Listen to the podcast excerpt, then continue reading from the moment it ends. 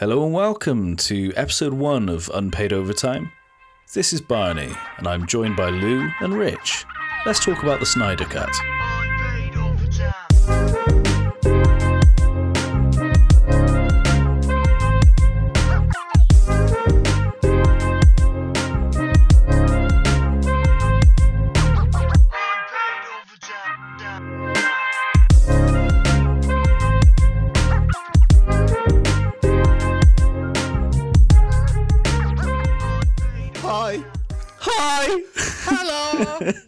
Okay, so we're in. We have a podcast. Can you can you boys believe it? They don't just give these to anyone. it's quite unbelievable, isn't it? Yeah, yeah. Obviously, the whole lockdown podcast thing was a train which came and went, and now we're here. Yeah. Latecomers Yeah. to the game, but gonna smash Almost almost missed the boat, but we've uh, we ran down the pier and kind of jumped, and we're just clinging onto the side. So Yeah. fingers crossed it pays off. I believe they're not allowing any new podcasts after June, so I think we just we, we just caught that window. It's Bank Holiday Monday. How uh, how have your weekends been so far? Yeah, really good. Uh, obviously, a bit of sun- sunshine, which was quite nice. Um, Yeah, Yeah. more than expected. yeah, I thought it was supposed to be snowing, but here we are. Yeah, plenty of sun. Yeah, I I made the mistake yesterday of forgetting how how pale I am. I sat in the sun all day, but sat side on, so you I, you can't quite see it over the webcam. But this side of my face is completely red, and this side of my face is completely white. I've got a bit of a Harvey Dent thing going on. Um, Topical. Very topical. I guess we can uh, start jumping straight into it if we like. We uh, so for episode one, we wanted to watch Justice League: The Snyder Cut. This is obviously a re-release or a a director's cut that's been released down the line to the theatrical version, which was originally uh, originally ended up being directed by uh, by Joss Whedon. So yeah, we've we've all dedicated four hours of our weekend to watching this mammoth of a movie.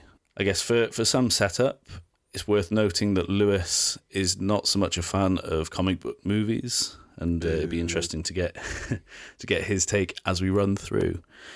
So let's start with the opening of the movie. We're starting with Superman. This is uh, kind of showing Superman dying, which is relating to the end of Batman vs Superman.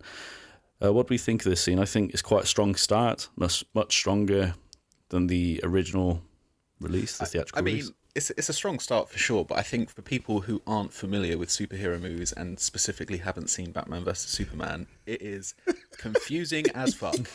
I'm not joking. That was my point. I was all, I really tried hard not to get my phone out during the film. Uh, so I really just wanted to immerse myself and not try and message you guys t- with any thoughts.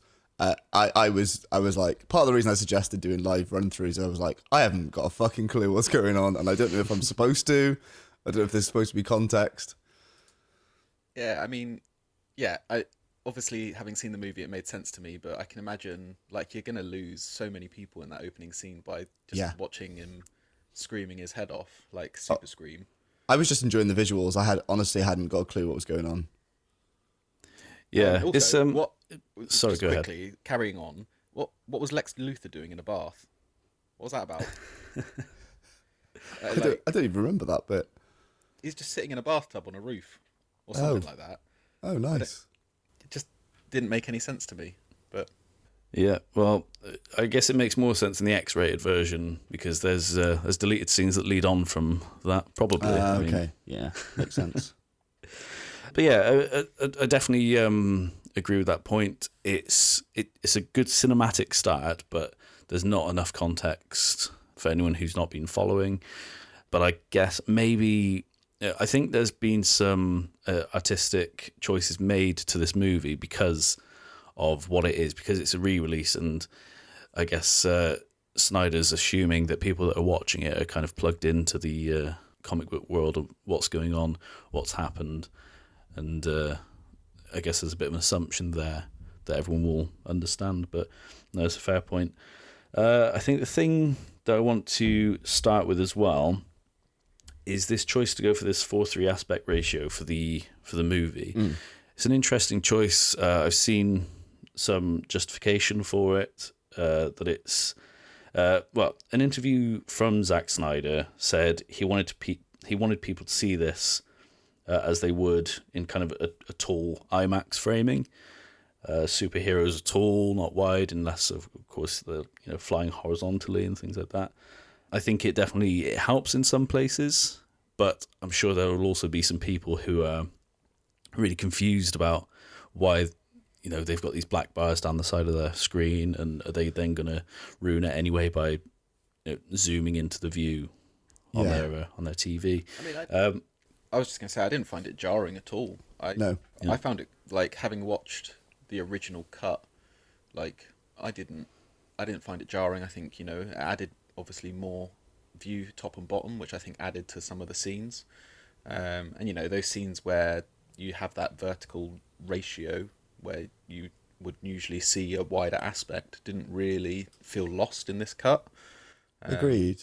yeah, I, Think, Yeah. I think it worked quite nicely. Um, I know, obviously, as you say, some people will find it a bit jarring and not understand the reasoning behind it, but I don't think it. I don't think it took anything away. I think also, I, I, I don't know if you agree, but like, so yeah, the jarring thing for me, it wasn't jarring. Probably an element of that was that I knew that it was going to be in that aspect ratio before I watched it, but also I felt like I don't I don't know how best to describe it, but it felt a little bit less Hollywood. It felt a bit more Yeah. real because you, I don't know. You kind of expect this incredibly wide shot with, you know, your black bars top and bottom, um, because generally I guess films are twenty one nine nowadays, and it's like having that. It, yeah, it just felt a bit more. I don't know, authentic. Is probably not quite the right word, but I really enjoyed it, and I think there wasn't a, there wasn't a single moment where that aspect ratio took me out of it. Um, and apart from like noticing it at the very start, because I was like, oh yeah, this movie's in four three or whatever it is. Uh, it was just yeah, just got on with it. It was it was it was all right. Yeah, and I, I think it definitely pays off. There's some scenes, um, and I, I guess we'll touch on those as we go through. But uh, uh, the intro scene with Cyborg uh, works particularly well because of the four three. But um, I'll discuss that a bit more when we arrive at that point. But yeah, no, definitely, I think it works quite well. It would have been even better to see it on the big screen like that. But yeah, interesting choice, and uh, I, I think it does pay off. Yeah, I think it'll be interesting to see. You know, once uh, we come out the other side of uh, lockdown and cinemas and stuff open back up, whether Warner Bros will try and recoup a bit more money by giving it the old cinema release because I think that'll do it a fair bit of justice.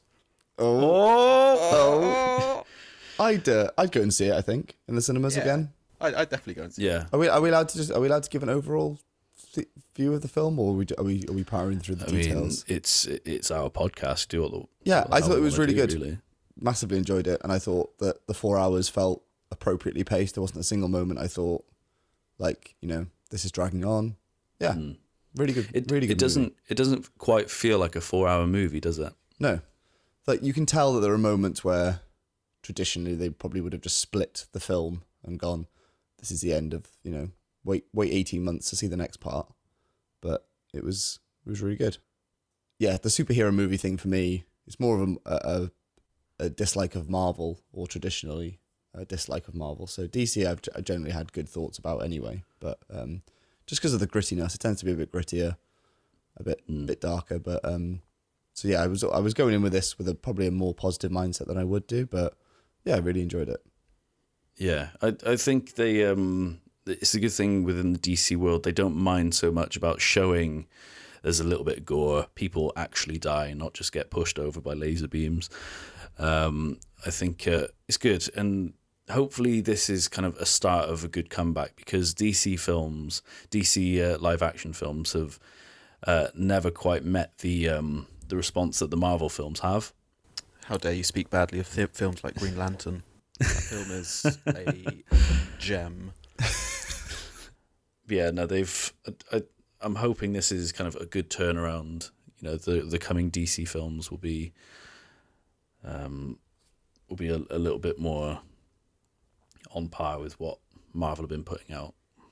Yeah, it would be good to see. I think. I think. Um, I think the the the darkness aspect that you just touched upon. I think you know, moving into the film more. There's just blood everywhere. You know, Steppenwolf's introduction. It's Yeah, just gore fest. yeah, Um, but yeah, I think as you say, we've got film like The Batman coming up, which is obviously taking that darker aspect from the trailer. It'd just be interesting to see if they carry it on as well. Obviously, Suicide Squad's coming. Uh, the trailer for that looks incredibly bloody and gory, and I cannot wait. Yeah, Yeah, I think that's a good. It's a good niche for it to fill because even the boys, like, obviously incredible TV show, one of the best I think, but the the the violence in it is almost it's like character esque because of the fact that it's got a lot of humor in it. So it's almost just like the blood is almost used for comic effect. Almost like it's, there's a sort of shock factor, isn't it? Whereas I think DC can embrace the fact that they want the combat and the, the reactions to it to feel real, like visceral. So yeah, I hope they I hope they embrace that. Uh, Next scene's obviously Batman going off in search of his Yes. team, and obviously the f- next intro is him climbing some mountains. And you know, I just have to say, if it's on a coast, fly something round the mountain. why? Are you, why are you walking, man? ah, I think actually this is a plot point. I think it was in the script when he arrived that he no planes could come in or out and things like that because of the storm that there was. There was a blizzard going on, so he would have had to have climbed there. Granted, I would imagine that Batman would have some slightly more high tech gear that can work in all sorts of terrain. Yeah, But uh, they did say at the beginning that I think someone asked how he arrived there because there's been a blizzard uh, or flight has been grounded and things like that. And the answer was he walked, basically. and he might just want to get his steps in. he might want to get his steps in. Gets ten thousand, Yeah, He's he's doing a couch to 10k, and uh, smashed it. I think yeah, I think the next Absolutely iteration of the smashed Batsuit actually does have an integrated Fitbit. So yeah, Fitbat. Fitbit, nice, nice. Sorry. Um, yeah, leading on from that, so we get Aquaman uh, ju- taking his top off, uh, obviously, and then jumping into the sea. Who's the woman that sm- smells his jumper? That, Yeah, that that's great, isn't it? I, I that's that's a nice touch. yeah. I was gonna say, just I'm just a stalker. I'm going to smell your jumper after you. Yeah, because- disappeared. yeah. Because who was she in the end? When because they, they showed her as a child, didn't they? Snipping in the jumper, and then or as a teenager, and then they the next scene was her grown up, right? Was she in? Was she in any of the rest of the film? I don't. I don't think so. no, because I thought I was expecting you've, her to I, be a you've either caught something that I've missed, or you you missed something that you missed. Maybe Wait, I missed something. I felt what happened in that scene. I could be wrong, but I thought what happened in that scene. The camera shot ended where he went into the the ocean, and then she picked up his sweater, and then the next camera cut was like twenty years later. Or Hold up. Uh, do you think that she is Wonder Woman? Because the next scene is the London scene. no, no, no, no, no. There was a blonde woman standing on the coast. No, I Yeah. think I think they just maybe all look the same. Um, Oh, do you think maybe they literally just cut to a different person? I think it might just be a different blonde person who's very Isn't it? pale. because now it would make sense that Batman wouldn't be putting a team and then be like, "Oh fuck, well, I better wait 15 years for." yeah, he he was already quite old um, during this scene. But I think Yeah. it's it's a very good scene. Uh, the way you can definitely see that Snyder's making the most of his artistic license on this. You know, he holds this scene of um, this kind of choir of, of women singing to Aquaman as he's walking into the into the sea for a little too long, maybe. But I think it proves a point.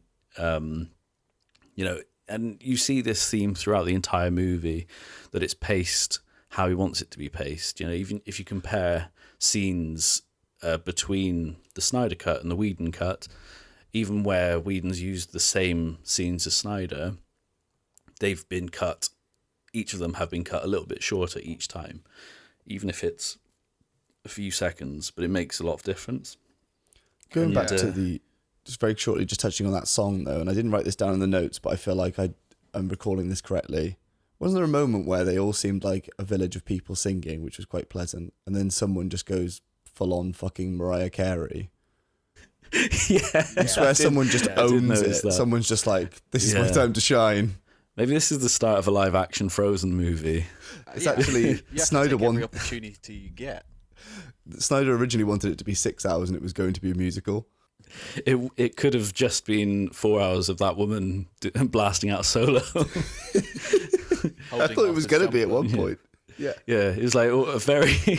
It was uh, there was a little bit of separation there. It was no, oh, mo- moving backing music, very traditional music. He, he's walking into the ocean, and then Absolute belter. and yeah, this- that one woman was like, "This is my time to shine."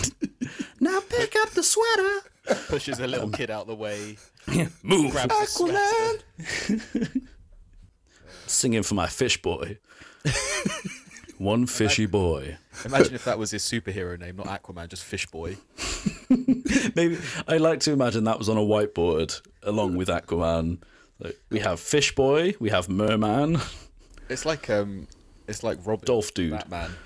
Aquaman has Fish Boy. Brilliant. Start singing Ocean Man. Ocean, ocean, Ocean spray, Man. ocean.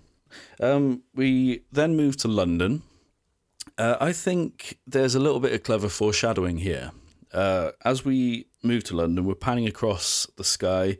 There's a black and silver flag with Superman's logo, uh, which is the same color scheme that Soups comes back with uh, when he's res erected. How observant of Um, That's a good spot. I yeah. know, Yeah. right? I didn't, I I- didn't even put two and two together. I did spot it, but I tell you what, I Missed. spotted. I I spotted. Uh, there's actually a moment where Wonder Woman's there, and that's that's a foreshadowing for the fact that she's going to be part of the In the Justice movie. League. That Hold that on, was a very good catch. Actually. Yeah, I spotted that. Yeah, I didn't even spot that Wonder Woman was in that scene. it was at very all. subtle. She she it's was 'cause so she quick. was moving so quick. Yeah, I was going to Yeah, say. it was So really damn didn't subtle. even quick. I mean, my, I'm just going to say my favourite part of this whole scene was just how she comes in, she smashes people around, like there's Yeah. people flying all over the place, blood all over the walls. She vaporizes a guy, and then just disappears. Yeah. Like, no, nothing. Job done. I'm Yeah. out. See I ya. loved it. Well, I think the best part of that as well is how she takes out all of these bad guys hand to hand combat. She like saves the people and the building from a bomb, jumps through the ceiling, causes quite a bit of damage there. To be fair, I don't know how many floors she jumped through, and this and the roof.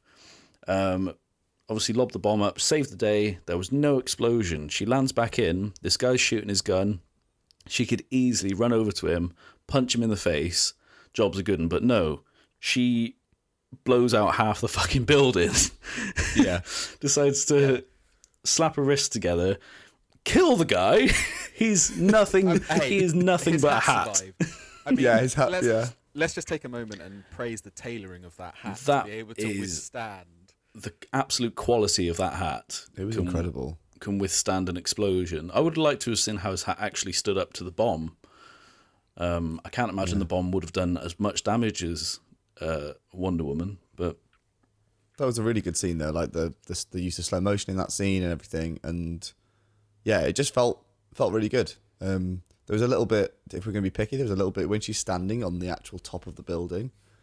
I swear there's something not quite right with the perspective on that. Like she looked absolutely fucking massive, um, and the it looked like the green screening was awful, and I was like, this is not looking good. But then that whole scene was just incredible. She can grow and shrink like uh, Ant Man. That's, that's. She was the size of the building to start with. Um, c- but I, I think that scene did a really good job of introducing her. Obviously, I think it's the first time that Snyder uses the whole slow mo sequencing in the movie. I think, which obviously he uses quite a lot throughout in the battle scenes to come. Yeah. Um, but yeah, I I thought it was a, a great introduction into the character. Yeah. Um, introduced the lasso or lasso, lasso, lasso. that's See, how I think it's lasso, but I swear I've seen conflicting pronunciations of it. I don't know. The big Yeah, rope, the magic rope. the magic rope thing it obviously introduces that as well. Rope so you've of got a bit truth. of background background to that. Um, yeah, I thought it was great, and you know, again, bloody, violent, Yeah, spot on. What more can you ask for? that lasso, lasso, the, the rope, the fucking rope, the long rope, the skipping rope of truth. When she Oh, was, when she first grabbed the guy, at first I was going to be really picky because it's like I, I hate when films tell you things rather than just showing you. Um, and she like wrapped it around him and was like, haha, by the way, I've wrapped you with this rope, so now you have to tell me the truth. But actually, I, I was thinking about it and I think I was being a bit bit too picky because if you had no context to what that was, you wouldn't necessarily know what was going on. So I don't think it was a, a bad point. I was so ready to get up on my soapbox about that, but Yeah. actually, That No, doesn't I- sound like you at all. criticizing no- things I'd have no no idea how to do myself. Um, yeah, it did feel maybe a little too much to um, to explain it in full. Like, oh, this is, this, uh, you, you have to tell the truth and stuff now. Um, but yeah, no, definitely, it, it didn't hurt to add a little bit of context for people that hadn't watched previous movies but then signed up to watch a four-hour movie. Um, we're now looking at the first mother box, which is being defended by the Amazons. Um, they this is a great fight scene. I I'd say maybe the Amazons put up the best fight. Um, yeah, Yeah, I, I think it was one of my favorite ones in the film. Yeah, Yeah. and I think um, you know, for people who have watched the original, obviously this is the big reveal of Steppenwolf for the first time. Um, yeah, I think the whole thing from his introduction, obviously it's a protracted fight scene in comparison to the original. It's longer. Um, it's obviously gorier. Um, I just think the whole scene was spot on for the introduction again. I think the one thing, the one difference that I think, um, and I'm pulling this out quite early, um, is that Snyder's nailed the character intros on this in comparison. Yeah. I think that's what the original really lacked. There was no backstory, there was no introductions. Um, and I think, yeah, this scene just does a spot on job. Yeah, Yeah, I don't. As someone who's not seen the original and also doesn't know a lot of context to some of the characters, because I haven't seen sort of Batman vs Superman. I think I've only seen Man of Steel out of that, out of the that sort of DC series. But um, yeah, I didn't. I don't think there was a part apart from the very beginning, uh, the very intro, sort of the the prologue bit. I didn't. There wasn't a bit that I sort of felt confused or that I didn't understand. So yeah, I think it was a good. There was some good setup, even if it was even if you'd probably have a better understanding if you'd seen some of the stuff before it wasn't like a fully comprehensive introduction to some of the people you there was enough context there to understand what was going on yeah. Um, I think a big thing on this version, uh, and I don't know if you noticed, Rich, uh, the difference between the theatrical cut and the Snyder cut is uh, once uh, once they're getting out of the um, that kind of shrine temple thing that they're defending the uh, the mother box in. Uh, in the Snyder cut, this shrine falls into the sea. In the Whedon cut, it doesn't. It just locks down, and then Steppenwolf like cuts through the wall and steps out of it. So I think it's it's interesting they've gone for higher stakes in this version. You know, they're showing that it's oh they're giving up their lives, not just being stuck in there with Steppenwolf. Like they're actually being tossed into the sea to save that's the I way mean, better I mean, they definitely had to get their seventy million dollars worth for CGI effects, Yeah. though, right? So they had to well, they didn't. it They didn't have a mustache to to edit out. So We're not supposed to talk about that yet. Uh, um, but yeah, no, I thought yeah, the whole the whole scene was a really good uh, intro to Steppenwolf as a character. Um, Yeah. and you know, I think, well, the talking of CGI, the the look of him in comparison to the theatrical release uh, is just like is second to none, to be honest. Oh, The yeah. nano, the nanotech armor, Tony Stark esque. Sorry, are we Yeah. allowed to talk about Marvel in a DC film? Yeah. i think so we're yeah this, it's a crossover Yeah, I mean, like his armor makes him look like a, a badass. Um, Yeah. yeah. I I just think, yeah, I don't even know what to say. I'm just repeating myself. Fucking Yeah. great. but yeah, no, Oh, it's, I, man. I I definitely agree. The um the way his armor worked. I mean, so the the way he looked in the Whedon cut was awful. I mean, just look at it, especially if you look back at it now, you see he looked terrible. Like just an Uh, awful character design. Um, so this is the first sorry this is the first time i've seen this because obviously i've not seen the um the theatrical cut and yeah this is you can tell that it's weird isn't it it's like the one on the left sorry i'm looking at i realize i'm looking at it on screen. The the left being the the theatrical cut. Uh, the one on the left almost just looks like uh, a man in a very ornate piece of armor whereas the one on the right he almost feels like a full-on alien. Like, that feels like alien technology to me. Yeah, and um, I- I think as well from a from a motion design point of view, um, I could just imagine how long that would have taken. That's that's I mean the CGI budget just for that armor would have been ridiculous because it's not just placed on there; it's constantly adjusting, it's constantly doing these cool little things, and Yeah.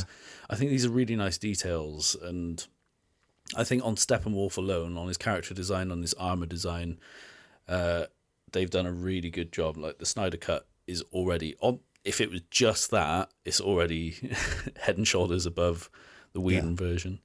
Yeah, and I think the one thing that it does well as well is you know it makes him feel like more of a threat. Being Yeah. totally honest, the original theatrical version, he doesn't look badass. He doesn't like he doesn't carry that sort of air of this guy's gonna fuck me up. Um, He's and a, I he's a more premium bad guy. Yeah, and I think you know it does more to justify the whole need for you know soups to be brought back, and you know we can't beat him without him. Whereas I think you know in the theatrical version, it's just a little bit like, eh, well, cool. You know, we have to bring him back because we have to bring him back. I would I would say just later on in the movie, um, and we can we can touch touch this on uh, touch on this again later. But talking about imposing and terrifying, there's that moment where Steppenwolf comes into the lab um, as Cyborg's dad is trying to sort of put the put the cube thing back to sleep, and that moment where Steppenwolf comes in, you get that sheer sense of his scale. Like to me, that was actually like there was a moment where I was actually terrified. I was like, "Fuck, this is a really like." It was such a good moment where he just steps into the smoke, and yeah, it's just because it's almost like the whole film you see him fighting other heroes, right? Yeah. Or taking on loads of people, whereas it's like he's now one on one with this very human man, and you Yeah. can just like, oh my god, he's huge and he's Yeah. incredibly And I, scary. get, and I guess we'll, we'll arrive at that a little bit more later on. Uh, at the moment, so we're just arriving at Star Labs for the first time. Uh, something that uh, I found funny here. So, well, the f- first thing which annoyed me a little bit was uh, Cyborg's dad. Uh, he um, he was walking out. He was talking to the janitor, and he's like, "Hey, how's it going? Say uh, say hi to your family for me." The janitor didn't even reply. He just kind of winced at him a little bit and looked down, carried on with his mopping. Um, you know, what would it have cost to just go, "Okay, I will, thank you," or "and yours"? Like They they didn't want to give Maybe him a he's got a grudge. they, Yeah. maybe this he they wanted him to look like a dick, so that when he died thirty seconds later, it would be an To be fair, maybe it was that. Maybe the you know because you have to pay extras more if it's a speaking part. So maybe they Maybe blown all that's the budget They- on Steppenwolf's armor. So He was going to be paid by line, perhaps. Yeah. Or, yeah, or I mean, he by originally had a really nice piece of dialogue about his family, and there was like a whole whole um, flashback scene. It was going to be like 15 minutes, and then they were like, someone showed Snyder the Ste- Steppenwolf revised, and he was like, "Fucking hell, get out in there." I mean, he did scream. Did he scream? I feel like there was a little scream before He he, did. died. That was, oh that was- God! that was probably a ten grand scream at That was least. free, that was freesounds.org. just Perfectly just put a Wilhelm scream in there. It's like, they cut out all the guy's dialogue. He's approached and he just gets ah! Um, uh, but something I found funny at Star Labs is so we come to the next day where they've already been broken into. The uh, they're being you know they're investigating the lab. Uh, something that caught my attention was how we see behind shutters, behind these kind of reinforced doors, is the Superman ship, and then it pans up, and it's open air. There's no roof. It's behind, it's behind shutters, but it's open air. There's fucking pigeons sat on the Superman ship. You can Like, see all- you can see skyscrapers, right? So there's people in those office buildings or penthouse apartments that were just looking over and be like, "Hey, guess what? Guess what I can see from my flat." Yeah. Oh, there's there's the Superman ship. And Superman ship. Pigeons. luckily, it's not as if anyone in this show can fly, right? Or can jump really high, right? Or can beam down from space, right? Well, it's not a superhero movie, is it? no. Um, so I thought that was a bit daft. Um, you know, the fact that it's behind these reinforced doors, but then it's just open air stadium. Yeah, Uh, there's was- a few guys with guns, but what's a few guys with guns going to do if a superhuman or alien drops in? You know, they're just going to drop in, walk into the ship, and do what they want to do, um, which you know might happen, but in a slightly different way. Do you think it, it- this is a running theme though? Just thinking about it, because didn't they do the same thing with Mjolnir in Thor? They put up all that security stuff around Mjolnir, but then Mm. it was just open air because then it starts raining, doesn't it? And it's raining on top of him. Yeah. Like what? Maybe they've maybe there's like an ancient belief that roofs are more more of a hindrance than anything.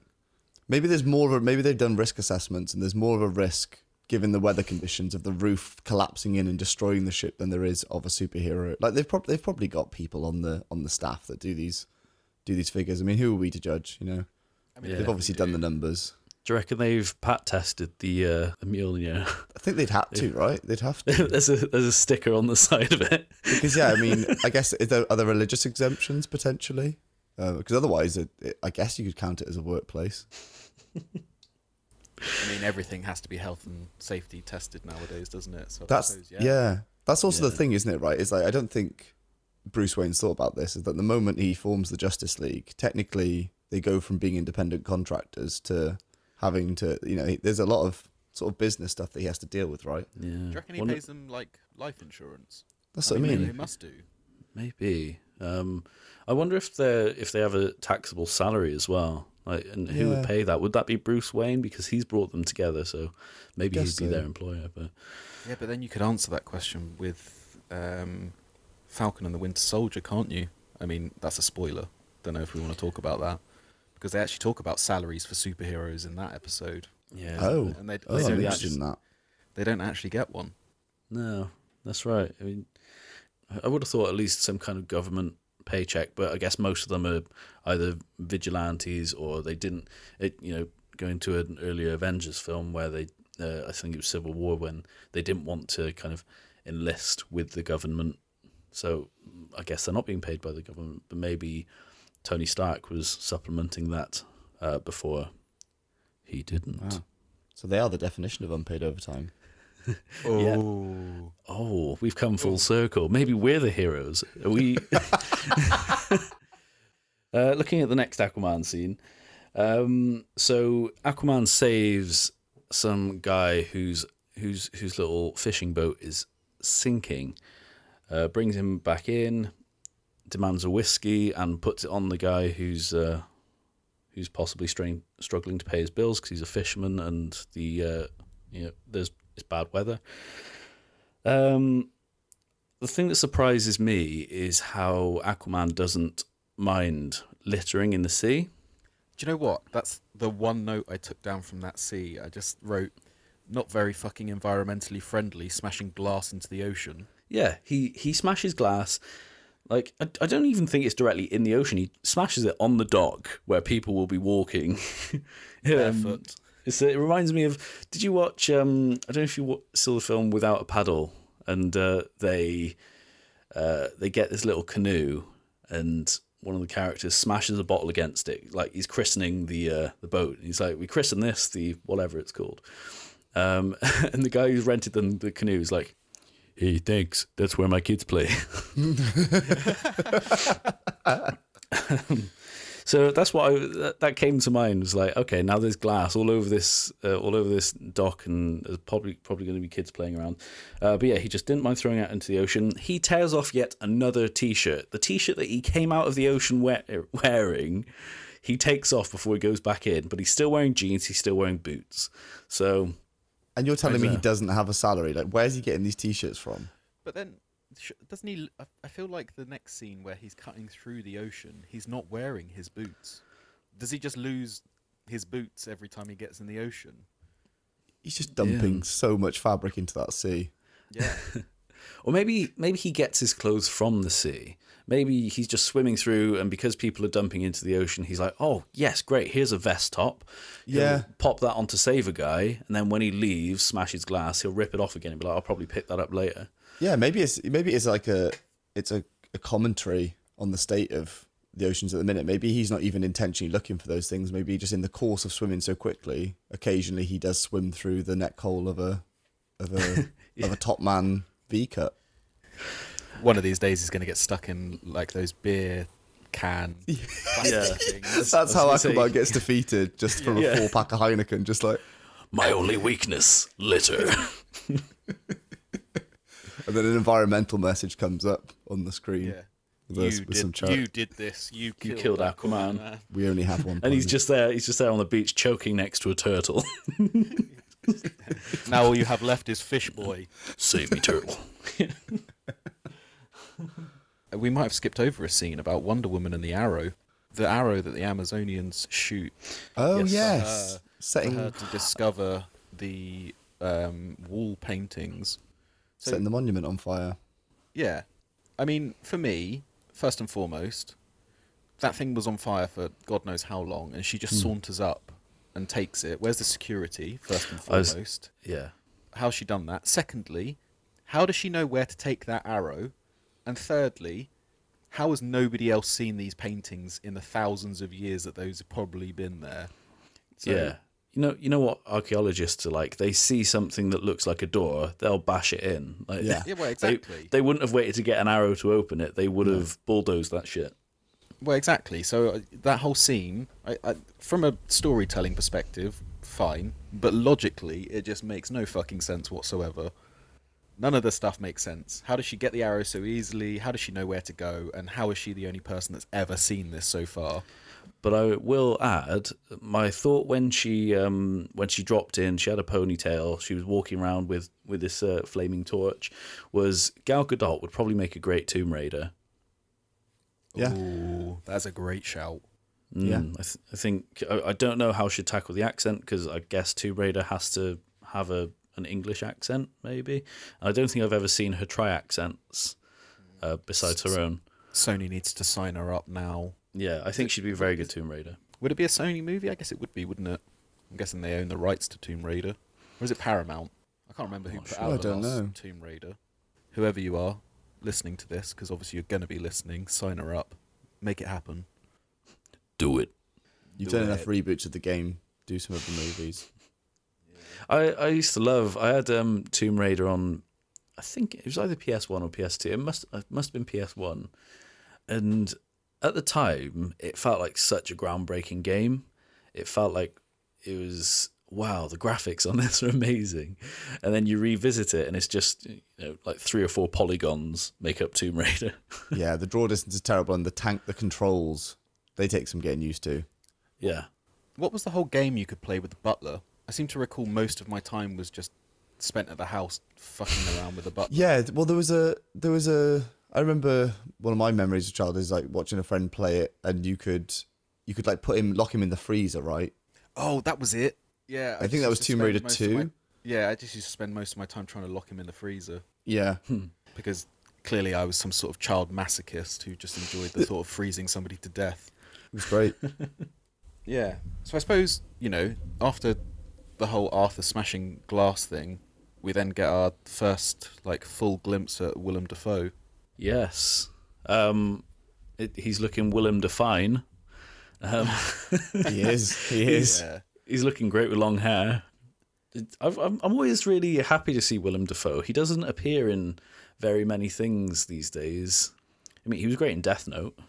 I thought.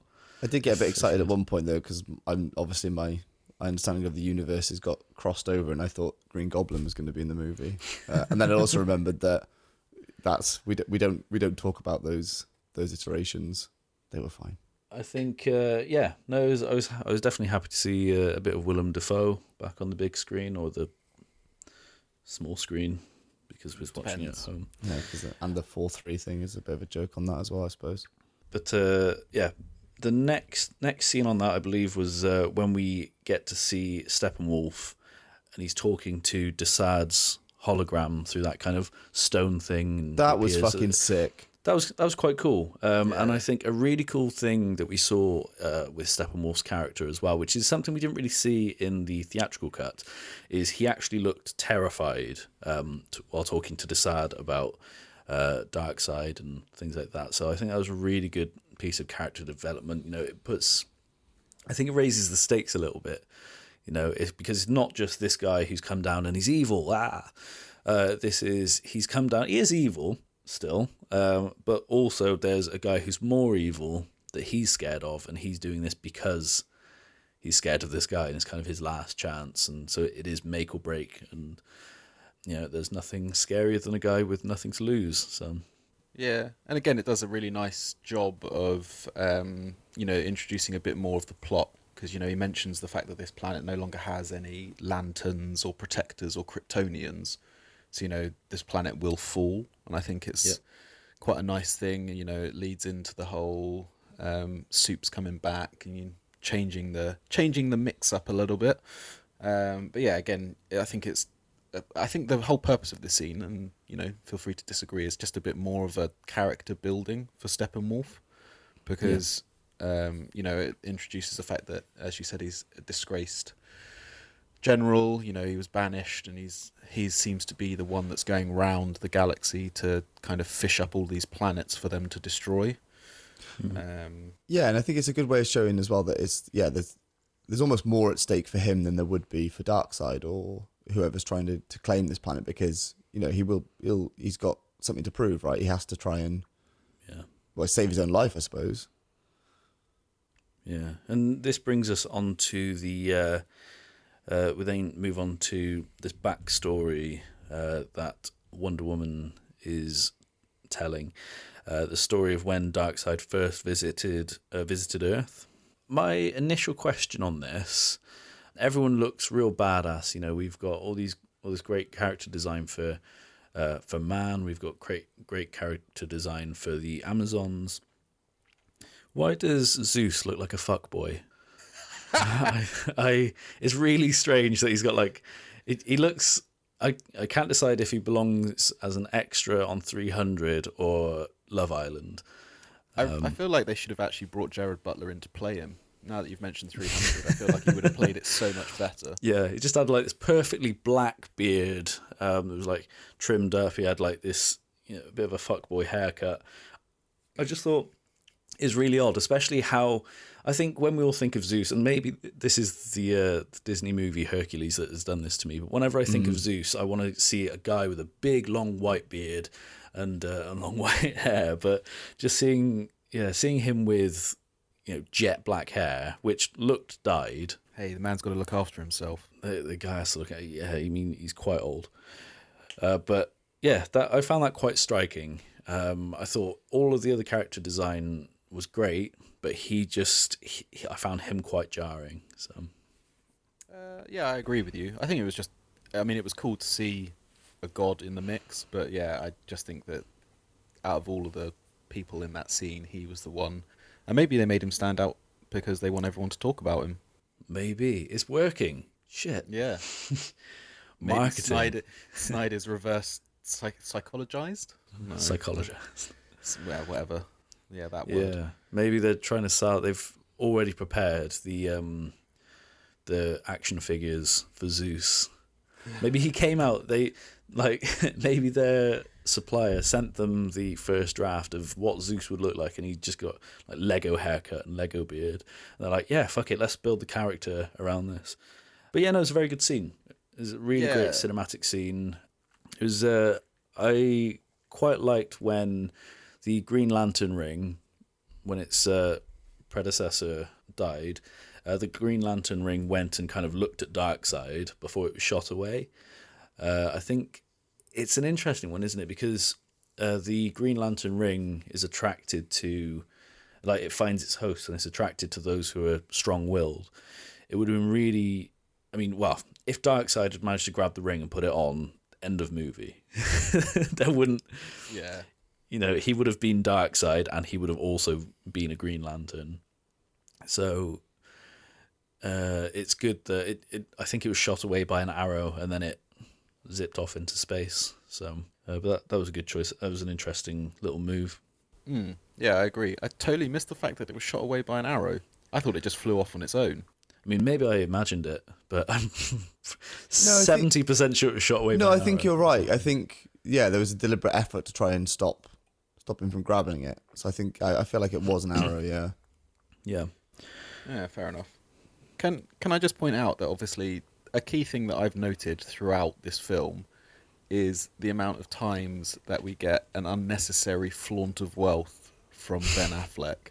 And this Yeah. seems Yeah. preceded by one of those when Wonder oh. Woman walks into his little lab and he oh one million dollars worth of security. Why? I don't need Yeah. to know that. I Yeah, don't care.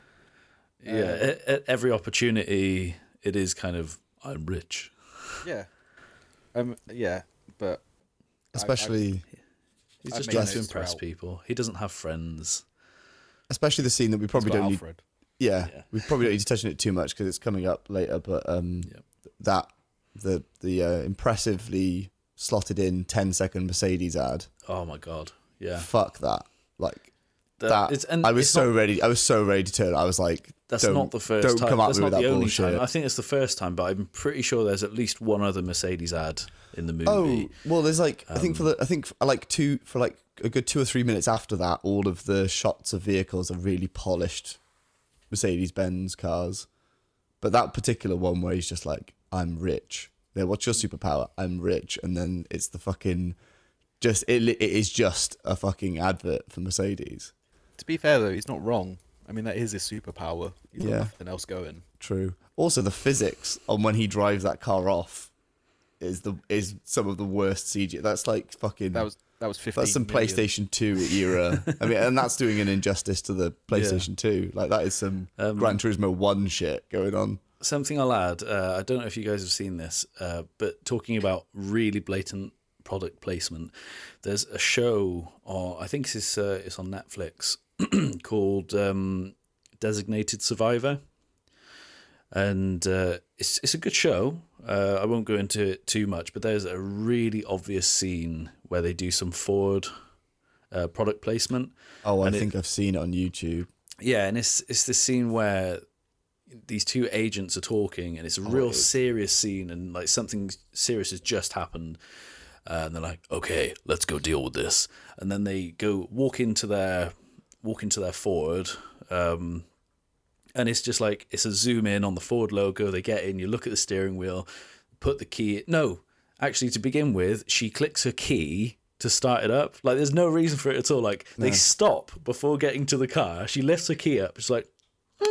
and the car, Right, you the see that- you see the whole she startup stood right sequence, next don't to you? the fucking thing. Uh, yeah, But it, cuts from that up- to an interior shot yeah, of like all the car booting up. yeah, the car booting up. You see the screen is like Ford, um, and it's honestly that's probably the only um, scene of product placement that I've come across which is worse than that obvious Mercedes ad in the um, in Justice League. I just hope they got. I just hope they got paid enough money for that ad because to sell yourself out like Think that is all the mustaches they could cut out.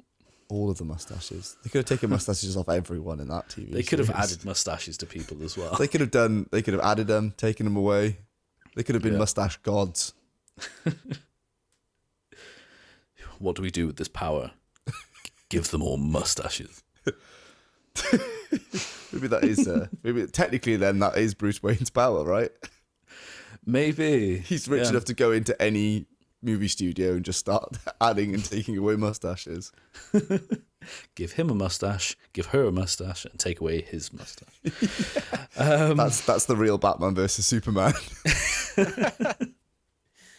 mustache. Why did you say that name? it's Um, like yeah, it's like the final battle. He just gets one up. He's just like, take off his mustache. Like, what? What? What? Re- re- remove his mustache. But that's going to cost source of all millions. my I said, I said, I said, take out the mustache. Do it now. So do it. Um, we move on to the introduction of the Flash. Uh, I really like this scene.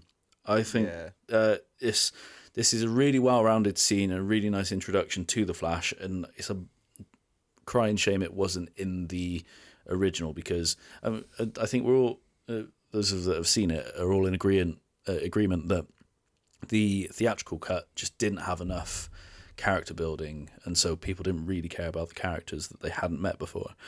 Um, but the Flash's introduction here is really, really good. Uh, it shows his personality. It's a really well made scene. The, the little details as well, like when uh, the girl's about to get hit by the truck, he twists and he just like twists out of his shoes. That's a really cool bit of. That's a really cool effect. Uh, and then he zooms out, pushes through this glass window. That's really nice. Just this finger that he pushes through, uh, and it's almost like for a moment seems liquid, and then it shatters, and uh, and then delicately saves the girl, and I think We have really it's just really nice, really well done, really good uh, CG, really well recorded.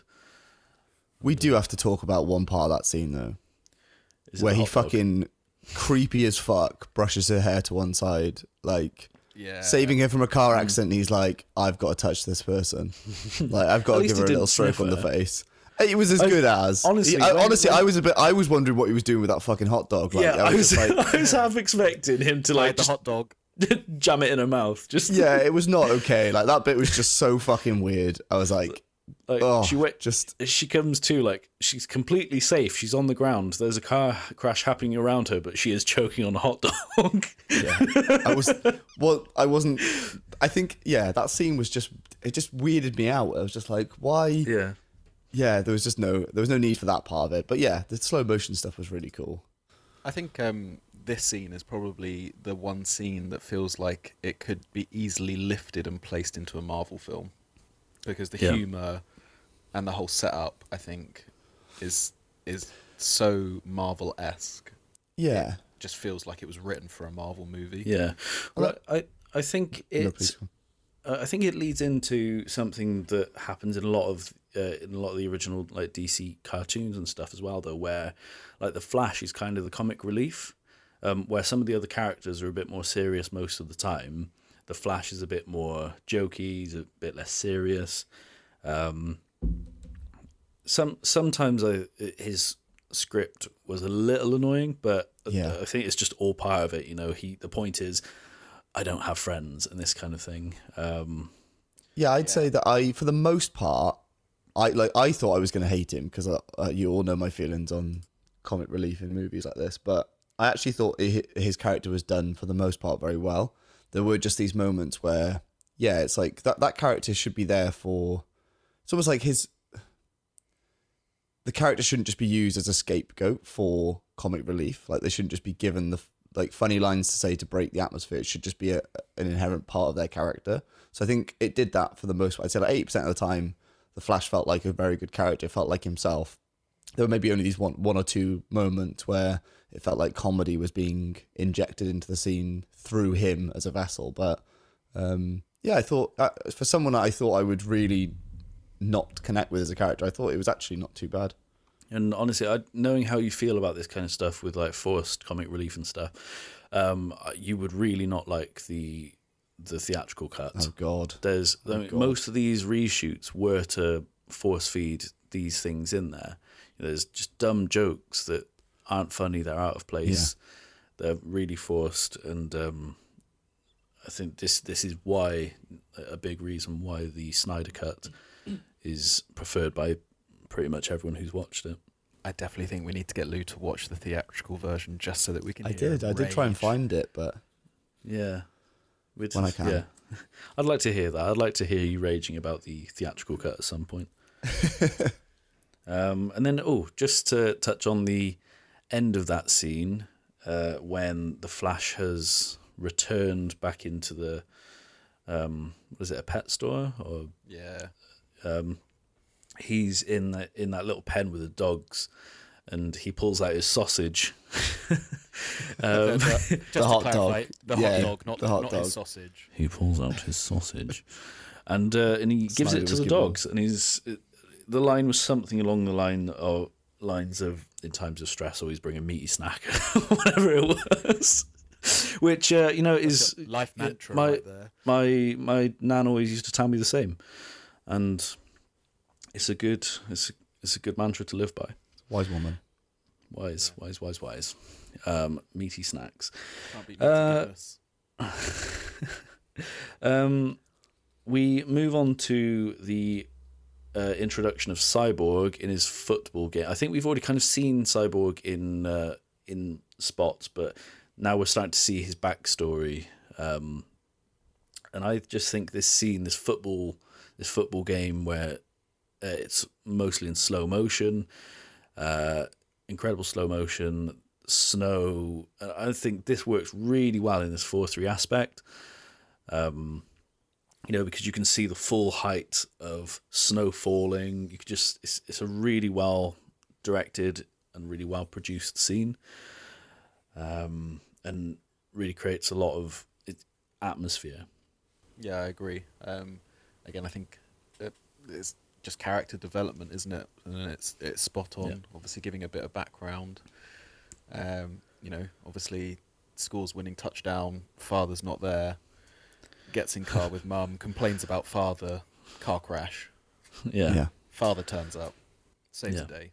it's it, it's good. I'm glad we have this backstory, and I think just in general, there's a lot more character development in this version for Cyborg because in the theatrical cut, we I don't care about him whatsoever. In fact, like, he's a bit of a dick, um, Yeah. and I, I'm not surprised that it kind of I well I don't know. I've not really looked whether or not he's been in much more, but I've not seen him in very much more. But in uh, in this version, you care a lot more about Cyborg. His acting, it's it's a strange balance because I know he's playing effectively a robot, and so complaining about his acting being a bit robotic sounds sounds odd. But I don't know, just the way he speaks, like his facial expressions, it seems very stiff. And maybe this is part of the the direction. Maybe this is how he's supposed to be. But I just found it very jarring. I but think I, uh, ultimately yeah, I- liked his character a lot more.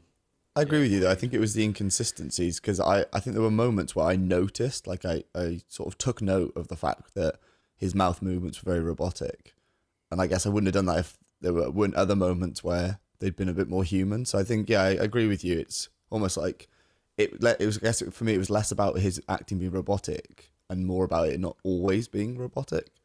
So it almost felt like it needed to be a little bit more consistent, but it was Yeah. it was good.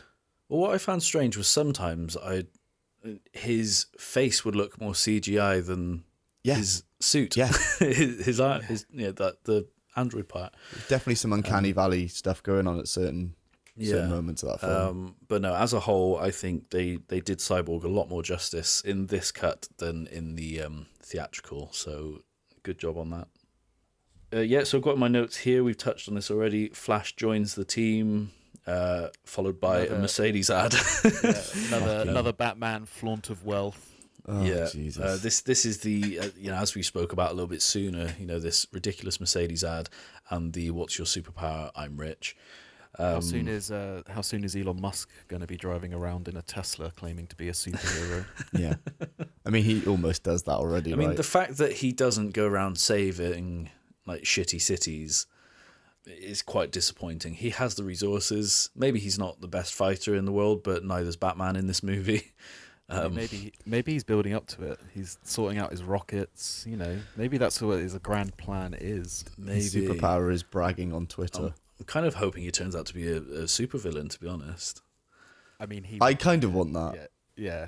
I mean, he's manipulating cryptocurrency, so you know. Yeah.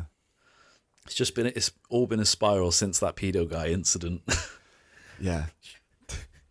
that was his little. That was his little glimpse into being evil, and he was like, "Ooh, oh, this Ooh. This- it's not this bad. made me shift. It's not so bad." Um, so jumping forward again, uh, we see J.K. Simmons as the, as Commissioner Gordon. Uh, always happy to see him, and uh, uh, happy to see him, especially in this role.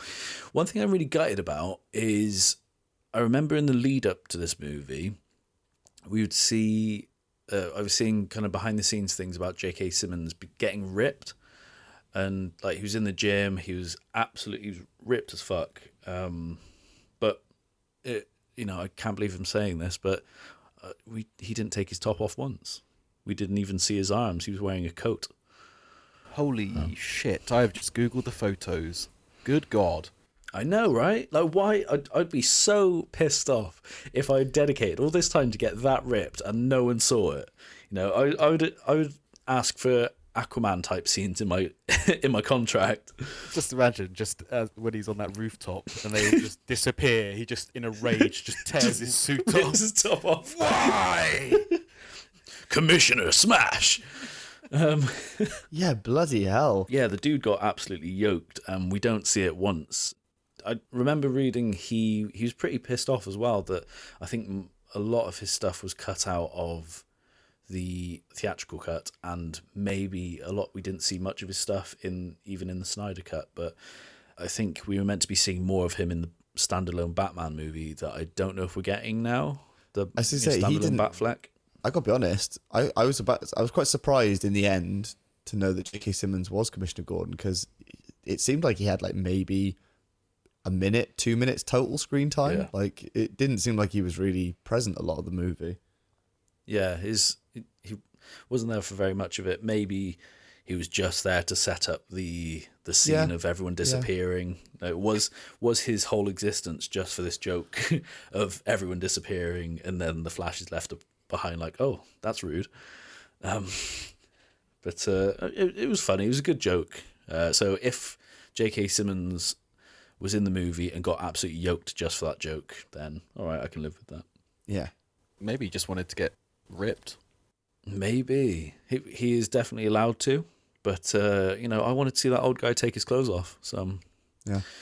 anyway, um, Atlanteans absolutely let the side down. Steppenwolf just basically walks in, takes the mother box, and leaves. You know, it's yeah, it's just really underwhelming compared to uh, you know how the Amazons did and what they sacrificed to do it. Atlanteans, yeah, just really let it down. I mean, didn't Step they have like two guards? I feel like there was just two that's guards that's how there. it seems. Yeah, it's just like Yeah. these two guys. They pulled them out of the sea. Where's it hidden? I'm not telling you. Well, I'll take it anyway, and this kind of Yeah. stuff. I mean, that's kind of cool. Um, but yeah, I mean, Atlanteans just they, they don't seem.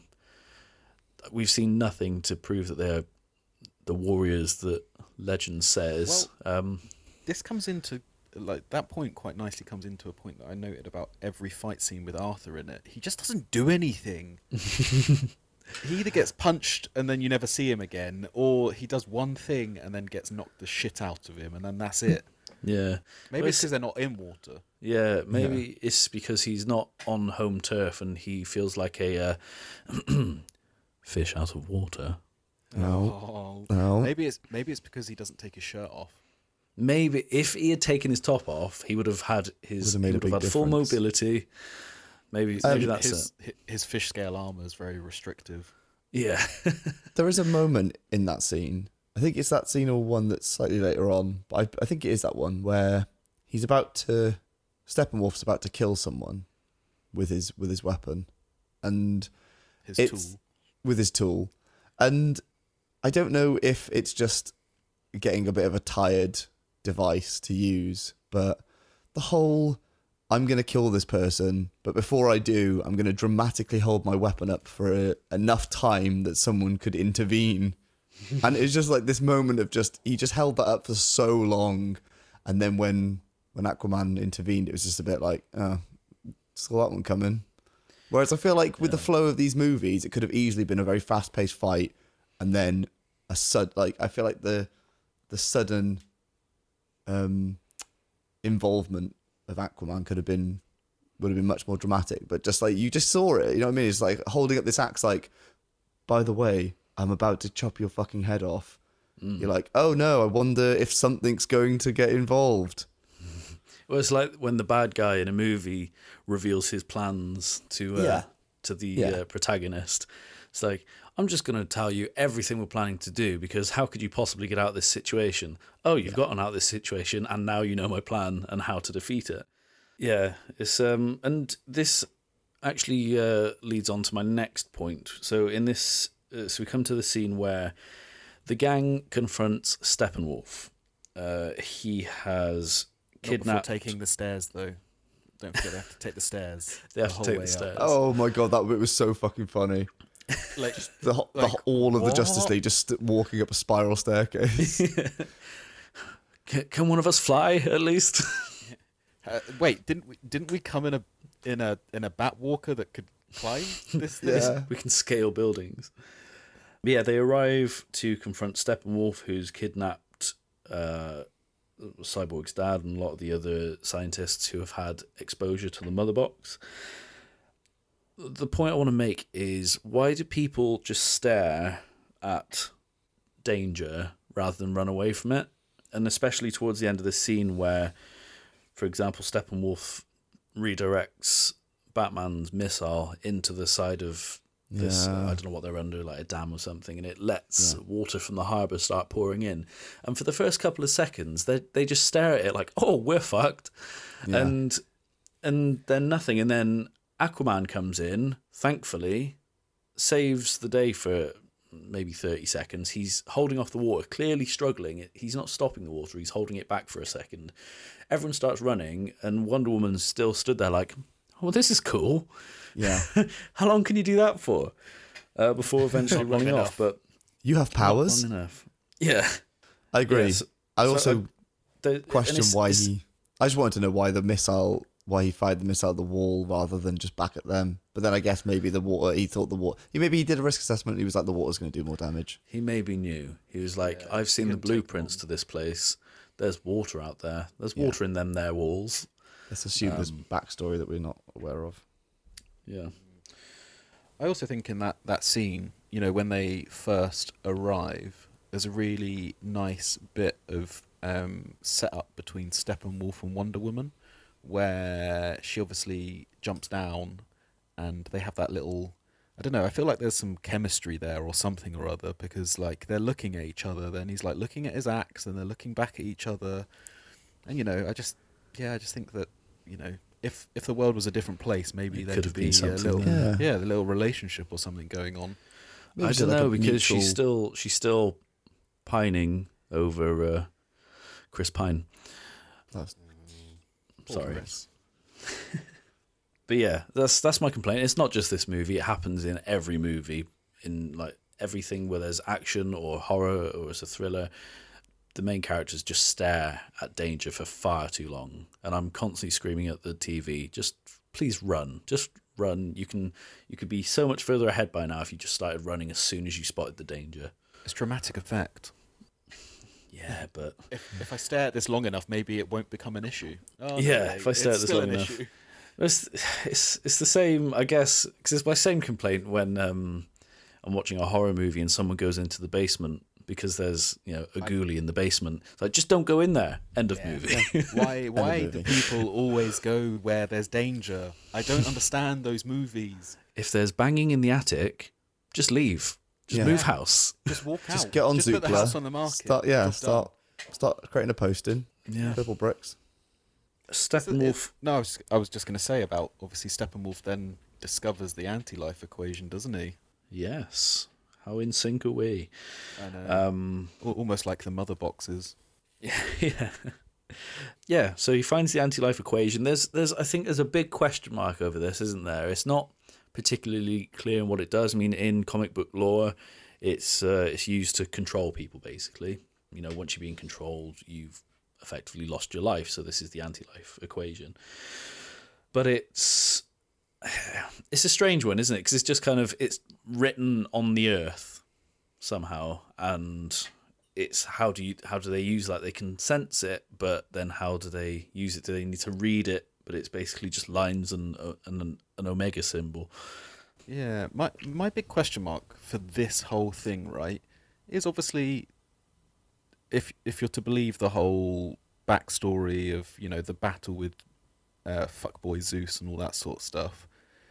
Darkseid obviously put the anti-life equation on Earth, so how the fuck did he forget where he'd put it? It's not exactly like you've lost your keys, mate. Yeah, It's it's there. You knew where it was because you got really badly hurt in that battle, so you're not going to forget. Yeah. yeah. Like, how did he lose it? I don't get it.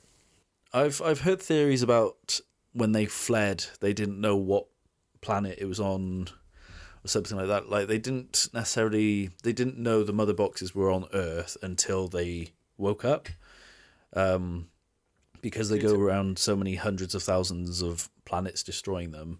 It was just one in a hundred thousands. They didn't. That's that's a theory I've heard, which is just they didn't know where it was. Um, That's poor. That's poor Excel spreadsheet keeping. it, that is. it is very poor. It's poor admin. Yeah, I mean, it's not exactly a, a biggie to put a X next to Earth in a spreadsheet to say this is Yeah. where we've left it. Yeah. Just like any sort of reminder. You could even have, you know, like Google does the whole remembers where your car's parked and stuff. So Where's where surely you could just my go like just go on Google Maps, just be like, where was, you know, location history. Oh yeah. there's- Yeah. Yeah, well, exactly. All of this Um, technology, and they couldn't even track where the hell they'd been. Yeah. Uh, so we now get to the this conversation of bringing back Superman, uh, which is kind of toyed with a little bit. It's better. I think it's done better than on the theatrical cut, but the way it's kind of who's going to say it. You know, we're not saying it, but who's going to say it? Um, but then rather than just kind of there being, I think maybe from there it could have cut to them um, discussing bringing Supes back or going to the ship or whatever. Um, but then Cyborg creates that really awkward hologram of Superman kind of in the middle of the table and then he starts floating up. I, I don't know about that. I'm not I think that's a bit odd. Uh, I well, yeah. I think the the whole hologram thing is a bit odd, um, but I think it lends itself quite nicely to you know the fact that they've kind of already made the decision that they need him. So the, the conversation's almost a little bit irrelevant. You know, Bruce Wayne has kind of been pushing for Supes to be back for like Yeah. the whole movie. The whole already. movie. Um, and you know, he's just awkwardly standing off at the side, waiting for somebody else to say, sh- sh- sh- "Do you reckon? Do you reckon we should try and bring him back?" Oh, uh, yeah. Oh, talk, that, that's a great idea. What? talk, talking about old uh, old Clarky boy. Yeah, yeah. Um, what was that? Superman? Bring Superman back.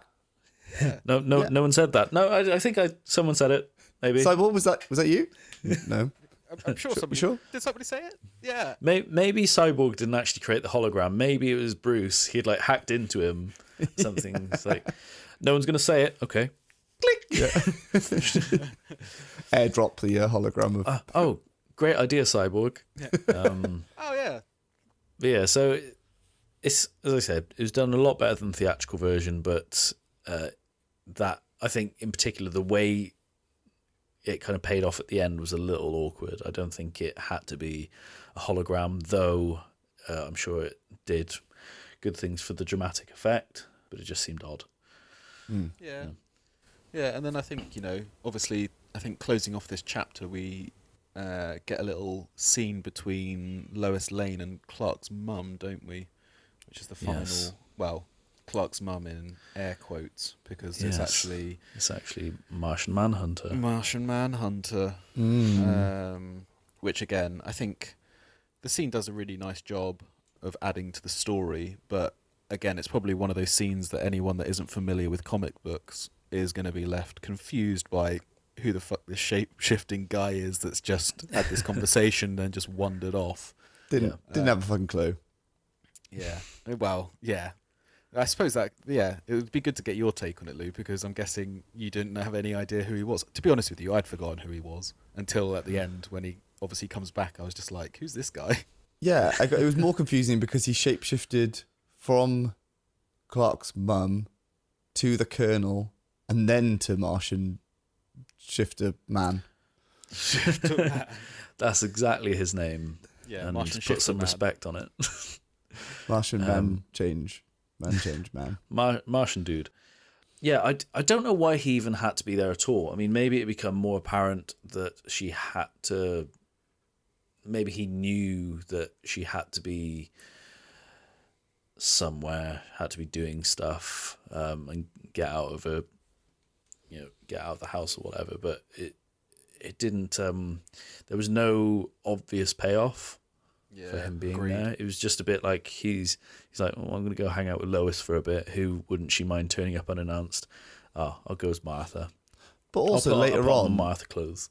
but then later on as well, when those two characters are actually reunited with the the house scene at the end, it's like, sure, like they, are they not going to speak about that? Like, surely at some point, Lois is going to be like, just wanted to say thanks so much for that chat we had the other day.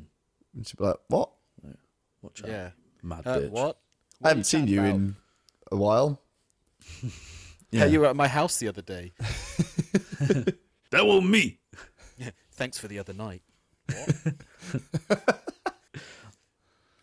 Um, yeah. So strange scene, but um, I guess good introduction to to the Martian. Yeah. But I don't know if it was because I don't know if I I was introduced to him. I had to look him up to who he was. Even at You the looked end, him I up was and like, down. yeah, I looked him up and down, and I was like, I don't know you. I um, yeah, I had to look him. I had to look it up after the movie because Well, it's still. I think it's, it's uh, probably less of an introduction, more of a oh, person of interest. Um, yeah. because he comes into it again later on. You know, clearly he knows more than uh, he knows. You know, certain things are happening, and that's why it uh, arrives in the uh, epilogue. Spoilers. Spoiler.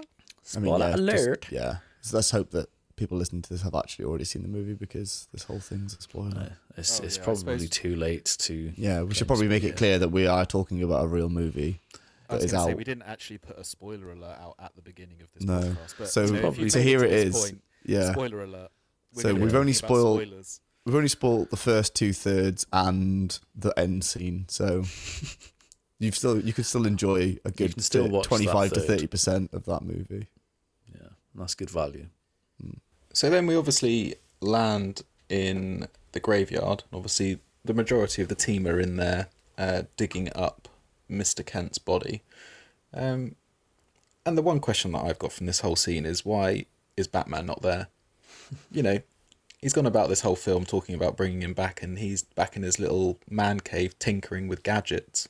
He probably has a cool gadget to help dig it up. Really, he's probably got a bat shovel or a Yeah. bat digger.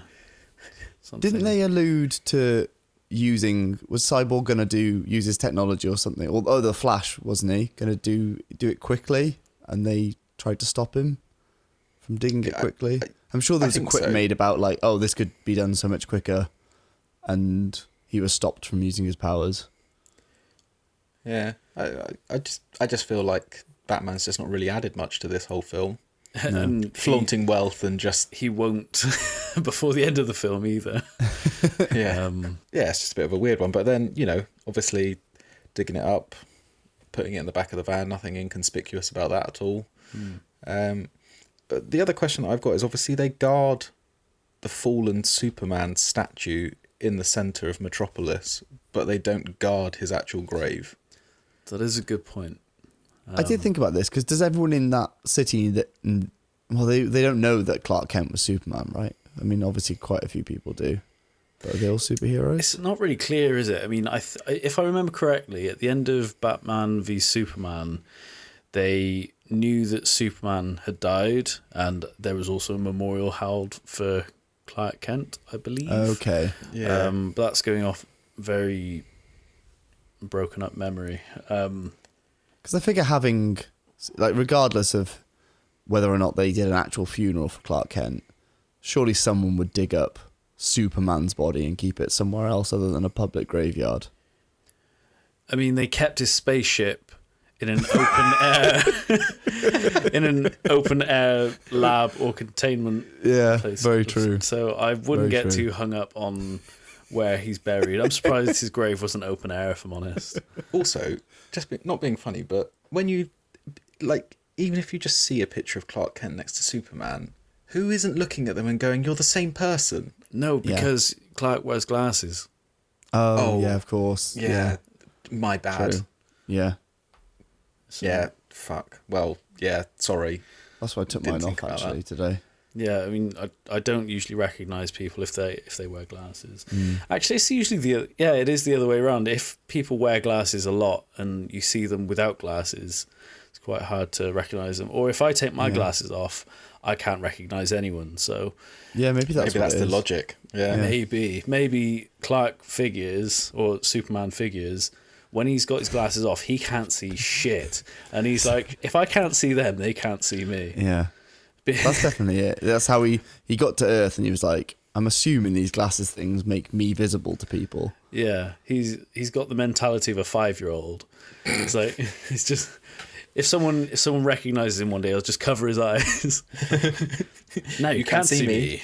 His first uh, first encounter with Lex Luthor was uh, a peekaboo game, which obviously you learn very quickly that that glasses theory isn't correct. didn't change anything though did he No, so yeah obviously after they dug up the body they then decide to break into the open air spaceship containment facility But they went through the door, which was interesting. yeah most of them, sure most of them can fly or jump or did, have Cy- did uh. Victor do something? Uh, Uh, they clear it out, don't they? They put a security alert on and contaminant warning, and they clear out the facility. And Silas, Cyborg's dad, obviously stays behind to because he knows that Yeah. it's a false alarm. Yeah. But yeah. Also, how is Superman's coffin floating? Did I miss something? I swear. No, no, it's not floating, is it? I've just made that up. Or is it floating? No, it it is floating, right?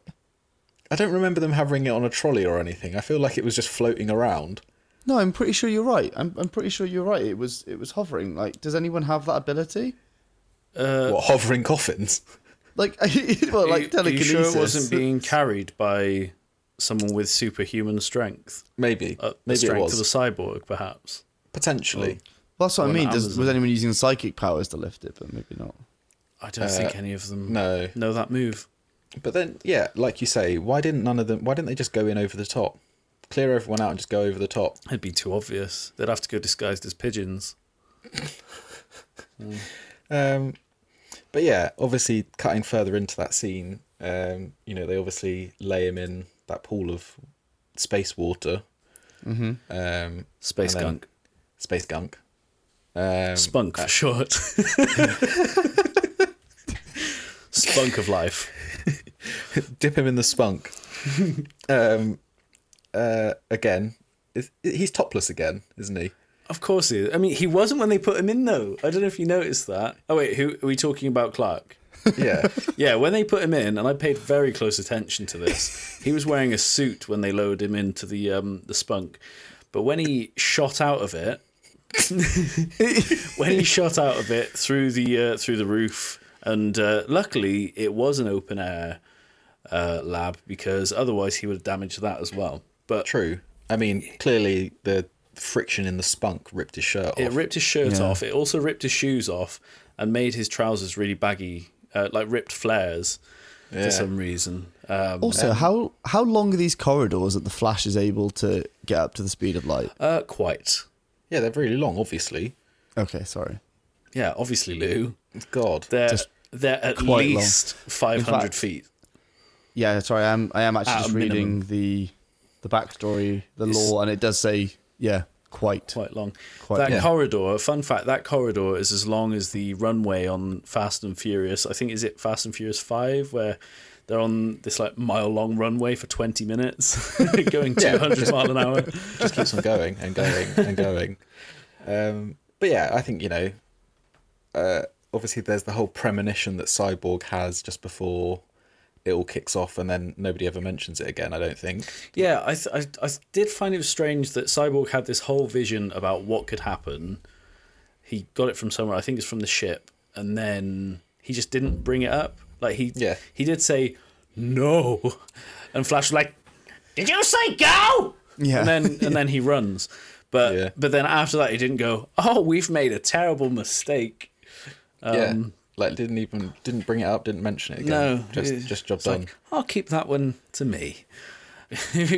this was kind of this was partly my idea. I don't want to tell them it was a terrible Yeah, could could be jokes. See what happens. Jokes. Jokes on you. Maybe he was doing a Doctor Strange. Yeah. You know, he just equated the 13 million different possibilities of what could happen, um, and this was the best option.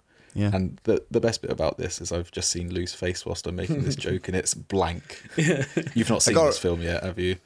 I've got to remember. Yeah, I was gonna say there was a, uh, a Doctor Strange. Uh, where it's an Avengers reference. Yeah. Yeah. I've seen Doctor Strange. It was it was a while ago. But have though. you seen Endgame? Because No. Cyborg possibly just endgamed us. Yeah. No. So never mind. Never Spoiler, by the way, if you haven't Spoiler. seen Endgame. Yeah. Um, but, but- yeah, Uh, cool, cool uh, look into the Flash's abilities. Obviously, we know he can run super duper fast and stuff, but we see kind of a uh, a look ahead into his power to warp time, uh, where so in the Whedon version, he manages to touch the box. He touches that box at just the right time in the right place. But in the Snyder version, it's kind of he's you know half a second too late. But as he's about to touch it, it rewinds a little bit, rewinds back out of the water. So this is kind of a, a little bit of foreshadowing into. Well, it's a bit more obvious than foreshadowing. Really, it's just kind of a look into his abilities to bend time, r- turn back time, and things like that. So that was a cool little detail, which obviously uh, further spoilers come in handy later. I don't know if either of you find it as annoying as I do, but the way that he runs when he's running fast Floppy with wrists. his floppy wrists, it just really annoyed me. I think some are they less floppy in the Snyder cut. I think they are. I think I, I, for some reason, I remember being really distracted by how floppy his wrists were in the Whedon version, and then I remember watching the Snyder cut, thinking, "Here they come," and they were maybe thirty to forty percent less floppy. That's, think, a, that's um, a really accurate percentage. I think you're right. I think if you go back and watch Let's do the um, math. some early episodes of Buffy, you'll notice that it's quite a Whedon thing to have floppy wrists. So Wrists. yeah, it's his sort of signature. Yeah, I I heard Fair. that the Flash learnt all he knew about floppy wrists from uh, Harry Potter when he has all the bones taken out of his arm. We really Yeah. need to stop spoiling movies for people. Sorry, sorry everyone. If There's you epi- haven't yeah. watched Harry Potter, the the thing and the what's it, then Magic stuff happens. there's stuff and there's bones and then there's no bones. He gets floppy. This is a no bone zone He for just Harry Potter. just loses it. And then he meets Ginny. Oh, Anyway, yeah. back back to the Snyder cut, which is the topic of this afternoon day. Superman is alive. He Yeah. comes back to life, and boy, is he pissed. There's this is quite a cool action scene. Uh, I think there's lots of lots of wicked cool stuff happening.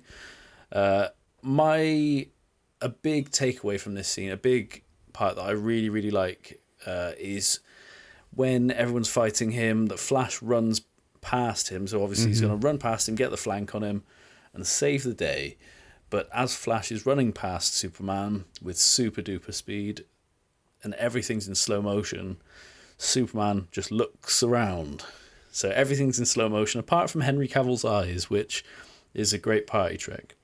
Uh, but I think it's just a really cool effect the way he's they're all in slow motion, apart from the Flash he his eyes turn first quicker and then he just kind of moves off and this kind of sets up this oh is superman as fast as the flash quite possibly I think the the big standout difference for this whole scene is the less lesser amount of shit flash quips that obviously got added in the theatrical cut, which Yes. Snyder's obviously got rid of.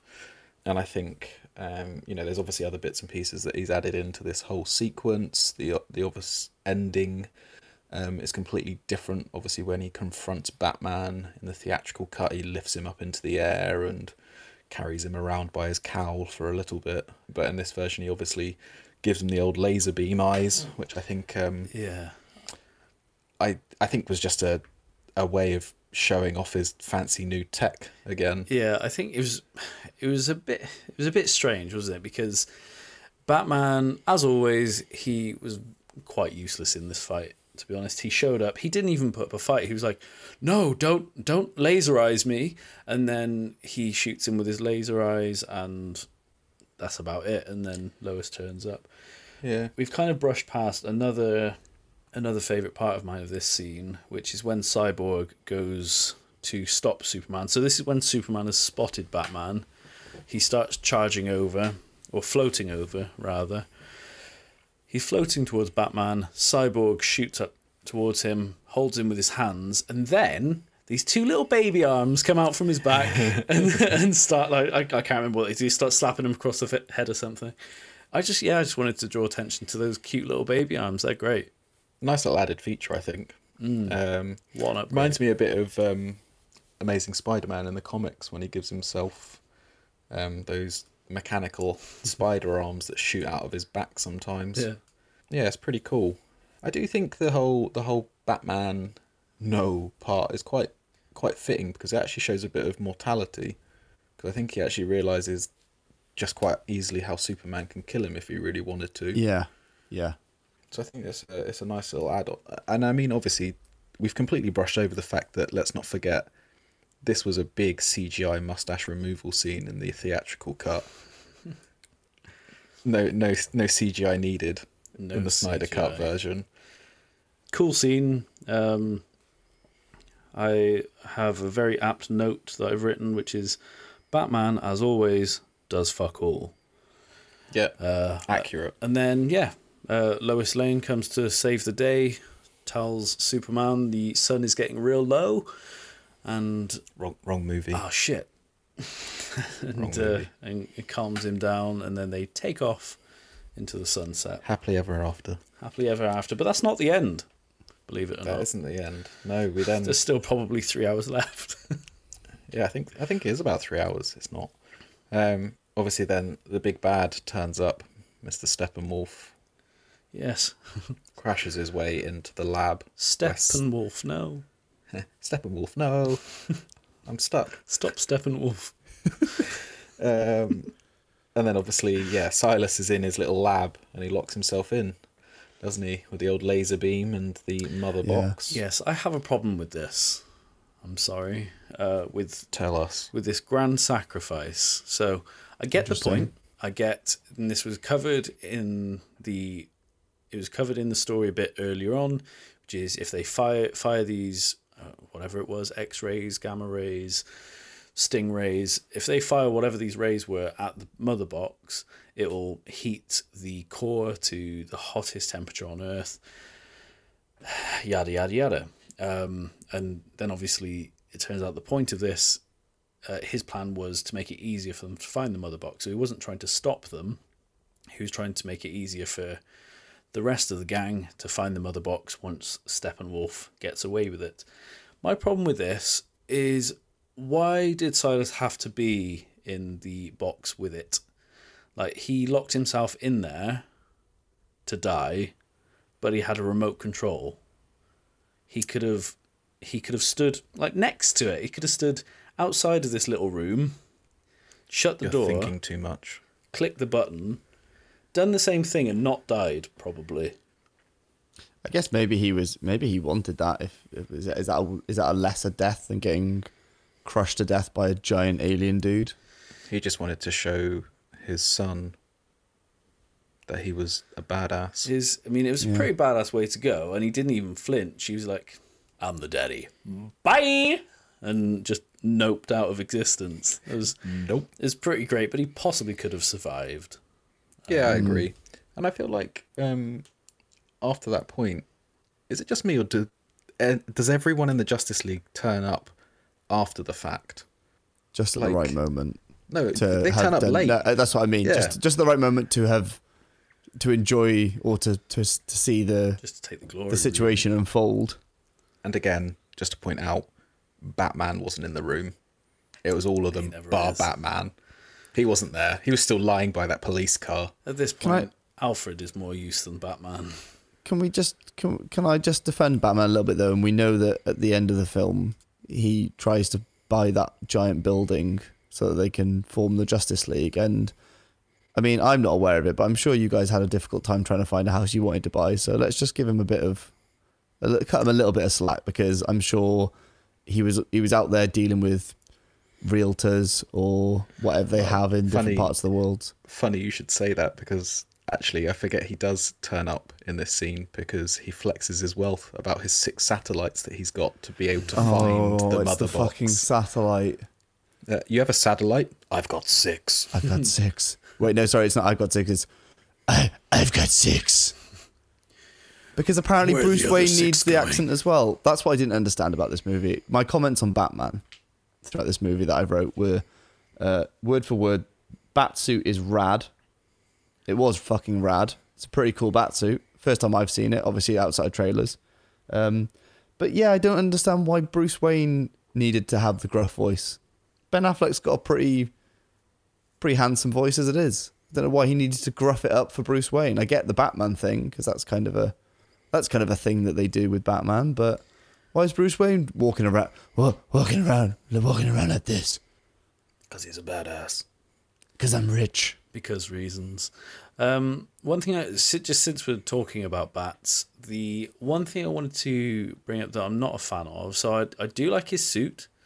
Um, I kind of like Batfleck. I really don't like the Batman logo they've gone with in this. Oh, it's awful. Yeah, absolutely dreadful. terrible. It's literally just like they've squished. Like he hasn't got a neck. He hasn't got a neck. He's got a very wide head and no ears. It's just like Yeah, such a bad logo. Uh, like they've had some really good renditions, and it, it, it's a similar kind of thing with some of the Spider-Man logos. I think I'm not massively into the ones currently being used for Tom Holland because that's kind of similar. It's, you know, the body of it's too chunky. There's not enough going on around it. The Batman logo used in uh, Christopher Nolan's Batman was really cool. It's like really nice shapes, nice curves. But that's all I'm going to say about that. I'm getting wound up about it. I agree though. All about It was a, especially at the end when you see it very prominently sat on that spotlight. You're just like, that is. It's just like looks like some like a knockoff. Yeah, in, in they rushed it? They were like, "Fuck, we need a bat." Symbol. Like it's like drawing the bat symbol from memory as a five-year-old child and then sticking it on the spotlight. it's just, just like, a potato oh, print. It is. But when you see it like up on the clouds, you see the shadow, and it's just it's just a fucking blur. It's nothing. It's a blob. yeah, it really. It is just an oval. It's just a shadow oval. yeah. Um, I need to find. Sorry, I'm, I'm. You carry on. I'm going to pull this up as we're talking because I need to see this again. You pull it up. Pull it out. Uh, my next notes. I've jumped straight to the final battle. Uh, is that where everyone is? Uh, well, we obviously the next scene we see is um, yeah. I mean, there's no definition. Sorry, It's Lou just not is good. just showing everyone. Yeah, Well, it's just not. in the room. it's just not good, Bat is it? It's just chonky. It's Chonk- too chunky. chonky yeah, boy. it just looks. I Yeah. don't know. Yeah. Chonk Um, man. Yeah, I mean, the next scene that I've got is obviously we go back to Clark's childhood home. Um, and obviously he finally puts a shirt on. I mean, that's probably my Thank my God. note of my And note then- of point. Um, and but then obviously continues to wear that for a while, right? That flannel stays on for a couple of scenes. He should have yeah. worn that flannel in the final fight. Really. I I really almost did. I swear. how again i feel like there's too many people that know where to go without being told where to go his mum turns up at the house how did she know that they were going to fly there how does she know that he's back i mean obviously i'm sure Yeah. that's probably been on the news by now but he could have flown anywhere It's probably Martian Manhunter. He's like, oh, Clark's here. I'm gonna go for a cuddle. Yeah, hug time It's kind of time for a hug. um, yeah and then i suppose after that scene because we can just brush over it because it didn't really do much for the story No. um, uh, well obviously apart from confirm clark and lois's engagement because she said yes after he was dead strange Yeah. Bit, uh, um but yeah He was hoping he could get out of that, but no such luck. had to bring he him like, back, well, didn't? At least I'm dead.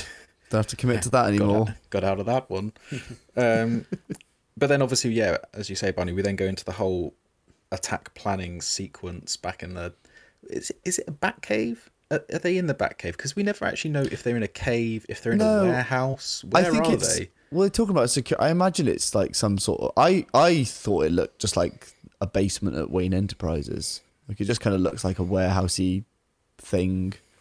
yeah okay Just But hide yeah, out they're an all- office block. They're Just Yeah. yeah Ah, i paid for this whole office block It's like a communal office block. It's like one of those free ones you just go to. There's free coffee. There's fruit bowls. Like right Yeah, next to them, there's a small startup. yeah don't mind them it's just, it's selling just one of bruce wayne it's just bruce wayne and his friends These One of those trying to sell. motability these guys- motability offices in a car wash. Yeah. Someone's trying to sell conicas, and right next to him, these guys are trying to save the world. Oh, what? What's going on over there, guys? Guy comes down trying None to trying to sell trying to sell Bruce Wayne a new phone case. He's like, "How'd you get in here?" Wonder Wonder Woman let me in when she broke broke your million pound security. I paid a million pounds for this security. um, yeah, I, I feel like yeah I don't, I don't know if this whole battle sequence thing it didn't really work for me. It just felt like a pointless add-in scene. Um, I feel like it could have just been Cyborg fixing the plane, and then them flying out of there. Yeah, because we didn't really see Cyborg actually touch the plane whatsoever. It just kind of flew down is- and it's like, oh, you fixed it. Yeah, it wanted to fly. What? Yeah. it's in its nature to fly. Also, wasn't this this thing was fucked, right? And like, Yeah. didn't Bruce Wayne at one point wasn't the line that you know they'd had the Br- Wayne Enterprises best aerospace engineers on this, and they couldn't do anything about it, and Bruce Wayne was just kind of doing it himself. And Yeah. then Cyborg came in, who's obviously his power is that he can interface with things, making things look like child's play was one of the lines, wasn't it? Make it look, look like breaking into a mainframe was child's play. And he comes in, he's like, I think I can probably do something with this. You're like, well, I fucking hope so, mate, because that's your, It's kind of why you're here. Mm. It's the only Was- reason we brought you along. It's kind of your shtick. it wa Cyborg obviously used to work at Kwik Fit. It was like, oh, I think we might be able to do something with. I don't know. Oh, leave it with me for, for a couple of hours. You come back later. It's like, oh man, I'm gonna have to completely rebuild this. It's just stripped out everything. Oh boy, is this going to be expensive? Ugh.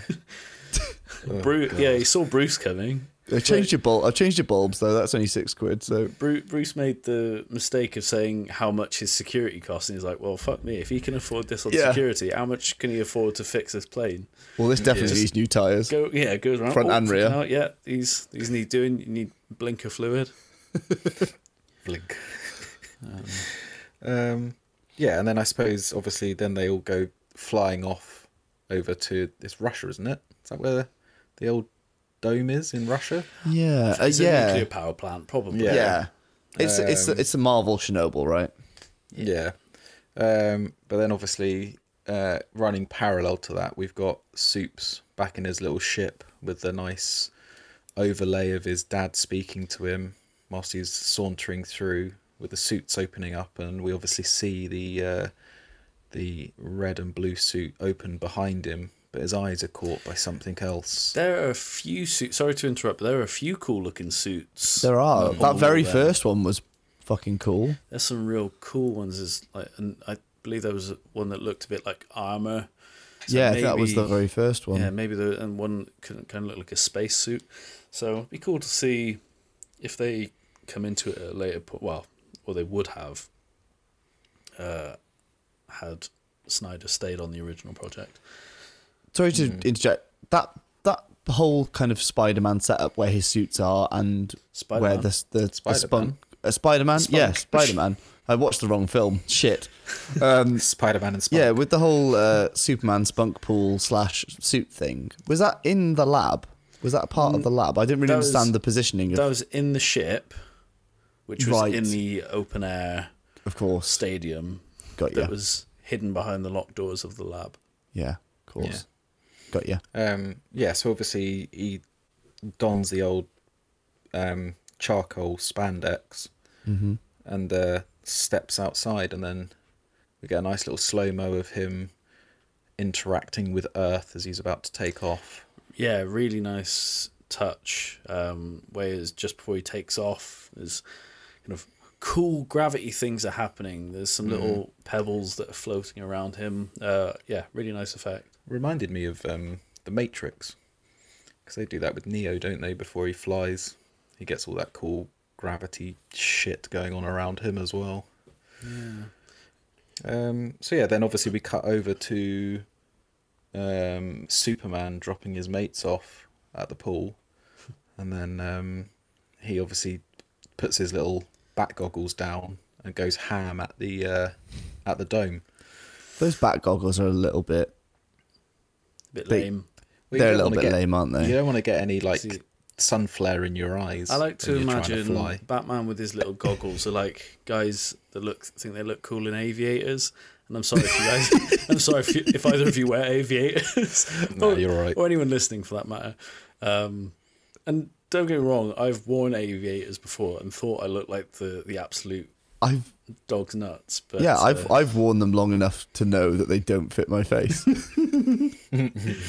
um, yeah, they looked cool in Top Gun, but that's about it. yeah. So unless you look like Tom Cruise, then uh, yeah, I'm afraid it's not going to work for you. Uh, still there's, there's someone listening to this wearing aviators, crying their eyes out. Yeah. Luckily, you can't see it through their cool aviators. So, yeah. Aviators, the sunglasses for cool people. We'd still take a, an aviator sponsorship though. Oh, I was Yeah, going to say, yeah, just at this point, for any sponsors listening, we aren't um, we aren't affiliated with any brands, and we also, uh, if you want, we can also do a deal where we just slug off competitors as well as promote your own brands. So Yeah. just just something to think about. Oakley's a shit. Yeah, fuck Oakley's, man. oh, Oakley's, 2002 called. Yeah, we- they want their we still love sunglass brand back. O- Oakley's, you can only wear them on the back of your head. Yeah. Oakley's for when you want people to know that you ski. Um, Aviators, when you want to look like Tom Cruise. Really cool, like aviators for when you want to look like Batman in the new Justice League movie. I bet you can probably buy replicas of those glasses. I'm not even joking. I, I- bet you somebody's made them. Oh yeah, definitely. They're like um, they're weirdly like- pointy, right? Is my memory correct? Like, they're Yeah, like they're- weirdly they're the at the side. No, yeah, but not in the wrong, not in a they? back. They go in the wrong direction. yeah. It's like it's like he it's like he put the wrong lenses on each eye, and so he just because I swear there's that moment where he like looks up to do a nod at one of the other characters, and he kind of looks up, and it's just like Talking about weirdly placed eyewear, have you seen somebody's drawn where Tom Holland's eyes must be for where the spider lenses are? Yes. His eyes are like by his ears, they're so wide apart. oh, God. I love it. I'll forgive it because I love the Spider-Man suit. Well, fucks up your eyes. Not like aviators though. No. Aviators can cover your eyes no matter where they are on your face. TM. Um, so yeah, obviously, Bruce is going ham at this this dome. Makes a little Marvel esque. Just got to knock a little louder quip. Yeah, it's it's Yeah. about all he does for the whole movie. So he makes his way through the through the dome force field of justice, and makes his way through. Shoots something else, which apparently doesn't regenerate. It in fact knocks down the rest of the dome, so that's cool. He knocked down the Jenga tower. It's Oh, the pillar. But the pillar is made of the same stuff as the rest of the dome, Rich. yeah, but And it's on also- the inside, so it's softer. He fired like Soft fi- pink. He fired like 15 rounds at that thing, like shield and tower. Like they two it took two cubes to fully form that that defense. Another and suddenly three. Bruce Bruce Wayne I mean yeah, but uh, the oh yeah, of course. But didn't the shield the the first bit of the tower was the first one. Then the second bit was the bigger No, tower and the first one- overhead shield, The first right? one just made things a bit Funky. funky. Ah, the okay. second one made the half Easter egg, uh, and then the third one, I don't know, just fucked shit up. Yeah, but he but he destroyed the Easter egg and the tower with like I mean with love. I, I would I was quite taken aback with how quickly that happened. Yeah. Yeah. But let's not forget that as soon as he destroyed the pillar, he then decided to crash into a building. Could have just pulled up, flown away, but he Yeah. just decided to ditch it. It's fine. I saved the day, guys. Bah! Sorry, Yeah, my just my like- other car, my other car's a Mercedes, so I don't. The controls are different in Yeah, this. It's just like Wonder Woman saving the that bank or whatever it was from exploding, and then she fucking blows it up herself. Yeah. That's, that's a I mean, theme talk- in this movie. Talking about other cars, obviously, I reckon he did just fucking crash that jet just so that he could flex the Batmobile a bit. Oh, yeah, must have done. Yeah. Definitely. Um, so I suppose then we then move into the beginnings of the assault on the stronghold. Um, a few key points for me in this whole whole little transition sequence as they make their way in. Number one is the soundtrack. I think they've they've absolutely bossed the new soundtrack on this movie. Agreed. Um, I think yeah, they, they obviously have nice quips for each of the characters. They've got their own little jingles to play them in. Um, the second point is Arthur surfing a bad guy through a building, I thought it was very good. um, and then making a shish kebab out of two enemies with his trident. Yeah, I think uh, Aquaman really shone in in that particular scene. He did some really cool things. He surfed a guy. Uh, he was collected up by Cyborg while in the air and said something really cool like "My man," which is always I think that belongs in every movie. Uh, the only thing that would have made it better was if he was wearing aviators. Yeah. I mean, that would have actually made it. I'm not even joking. Just That would have they been- came like in the frame before that he's not wearing aviators, and then just suddenly aviators, my man, That's or like he similar just to flips, this. a, flips a pair of Oakleys from the back of his from the head. back of his head. Yeah. That's the deal. Is that he can only be shown in certain poses with those glasses. Like Ray Ban are very specific with with what you're allowed to do with the characters when they're wearing them. they have to be flying through the sky saying a really cool Yeah. tagline. Um, yeah, and then obviously we go straight into the the big fight, don't we? Um, The all-out assault. Um, That's it. obviously, Steppenwolf's now absorbed some badass shit from the mother boxes because his eyes are He's got some glowing. crazy eyes. Yeah. Yeah, he's fucking tripping out. It really Um, is. But yeah, uh, so yeah, I just thought it was yeah, it was a good little sequence. Obviously, Barry's doing his laps, getting up his speed, He's getting his Uh, steps in. getting his steps in, doing his little limp wrist run. um, Victor's taking his sweet ass time to connect to the mother boxes. Yeah. Um, then obviously, you know, they're fighting and fighting and fighting. Flash gets shot, stops stops running. Um, obviously, Cyborg still waiting to plug himself in and say one. Eventually, says that he's ready. Steppenwolf goes to smash him up, takes his sweet ass time to do it. Then, guess who comes in whilst he's taking his time? Superman. I'm saved today, and I must say it is a badass save. Takes Yeah. that axe to the chest like a fucking boss. Yeah. the only thing that would have made it better was if he was wearing Oakleys.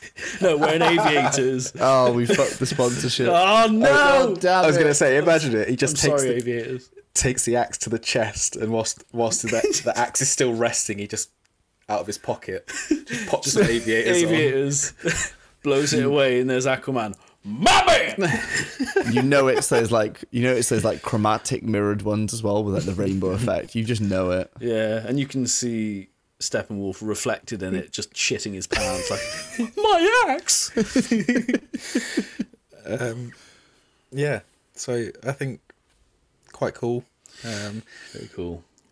uh, and then obviously, you know, Supes just goes on a beat down with the rest of the Oh, team. he goes nuts. He he shows everyone up. Like if he had been there all along, if he had put if he had put his top on sooner and just got there a little bit quicker, he could have fucked Steppenwolf up much much sooner. He, he gives him an absolute beatdown. It's great. I love like he gets his laser vision, his He cuts laser off one sight, of his laser horns. eyes. He gets his Yeah, laser cuts off- things yeah. involved, cuts off his horn. That's fucking great. He cuts his fucking head off, doesn't he, before he gets to that? No, he doesn't. No, it's not him. What? Watch the It's movie. Wonder Lewis. Woman. It's Wonder Woman with her Oh shit! uh, sword of sword. justice or something. Um, but we're spoilers. We're not Yeah, we're there yet. ahead the Stop with the spoilers, please. Um, so yeah, obviously, you know, whilst all this is happening and Superman's doing his little punchy punchy, um, Flash is lying on the floor with a gashed side, telling himself that he needs to heal himself. Um, all the time uh, being with the mother boxes coming together, the unity happens, the big bad boom occurs, um, and that's when you know the aforementioned um, time walk takes place, and we see the Flash heal himself in the couple of seconds, and then he starts time walking, and the the the floor starts appearing beneath him. Yeah, I thought it was And really reappearing. cool. I thought it was a really cool visual. I mean, it's not necessarily clear, kind of, what happens in in that space. Like what has disin like has the whole world disintegrated, and then he's walking through space. And so, if you really get hung up on the science of it, you can drive yourself a little bit insane. But no, really cool visual, at least as he's running and kind of the ground is rebuilding below him. Uh, I really like that. uh, That touch. Yeah, I, th- I think the whole thing was pretty well done. To be honest, um, really I nice really- sequence. There's a really good bit where he catches it. I think when it's going in reverse, and Superman's holding his hand out or he's holding his arm out, and you can see like the the muscle and blood and stuff start to reform Yes. around the skeleton, yeah, which was really cool. really n- nice, tasteful gore. I think we'll Yeah. call that. Yeah, Tasteful really gore. nice. tasteful gore. Um, Um, and so yeah, so the Flash gets his tu- he touches Cyborg up. He gives him a bit of that that static juice, and uh, this sends him, I guess, sends Cyborg into the Unity where he's faced with a situation where he sees himself and his parents, and he's got to. Uh, he realizes pretty quickly that it's fake, tears them apart, and uh, and that's that's that cool bit really. He saves the day, so he's gone from a bit of a nobody in the Whedon cut to really the the hero of of uh, of the Snyder Cut, but obviously he couldn't have done it without without his Populists. league, without his league of friends. Oh, yeah. Yeah. Uh, so that's yeah, nice. and I suppose uh, as well. Obviously, rounding off this scene, um, obviously Steppenwolf meets his demise, um, and everyone has their own little pound of flesh before they punt him through the the um, portal back to Darkseid, which obviously is a million times better way to go than being torn apart by his little parademons like he was in the theatrical release because they smelt his fear. Yes, and I think um, it's it's good that by the end, Steppenwolf's story comes to uh, comes to a head. Haha. I like it. also, can we just take a moment to compliment Darkseid and his ball control? The way he trapped that head. Absolute techers. Yeah. Uh, what? imagine if he just started, you know, Doing little keepy do ups. keepy uppies with with side head. Um, you know, aviators out of nowhere. He's just Aviators for everyone just starts throwing them into the crowd. everyone, like even uh, even Steppenwolf's head has aviators on. Yeah, he's the only one wearing Oakleys. He's wearing Oakley's. Scrub. Uh, one thing that got me, obviously, they howled for a second, as they always do. They just stared into this, I guess, wormhole thing. Yeah. Uh, you know, you had Darkseid, you had uh, Desaad, you had all of the parademons, you know, his army of parademons that are now going to come to Earth. Uh, Superman could have just laser visioned all of them. Just one Yeah. clean sweep, just end. I really wish that that had been the sound effect for his laser vision throughout the whole movie. Pew pew pew. Ha. Ha!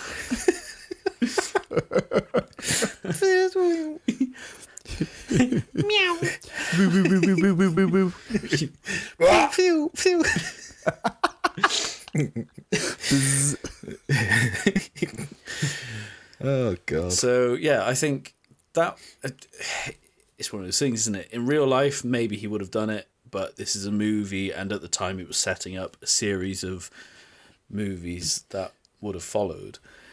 But yeah, Superman just he, he could have gone straight to Darkseid's face, laser vision, he's gone. End end of everything. Pew pew.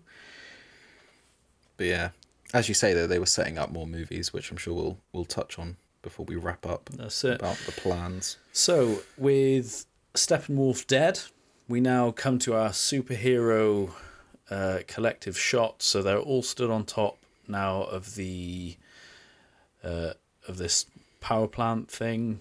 Uh, even though most of them don't fly or jump really high, but whatever, they're now on a really high place for a cinematic ending.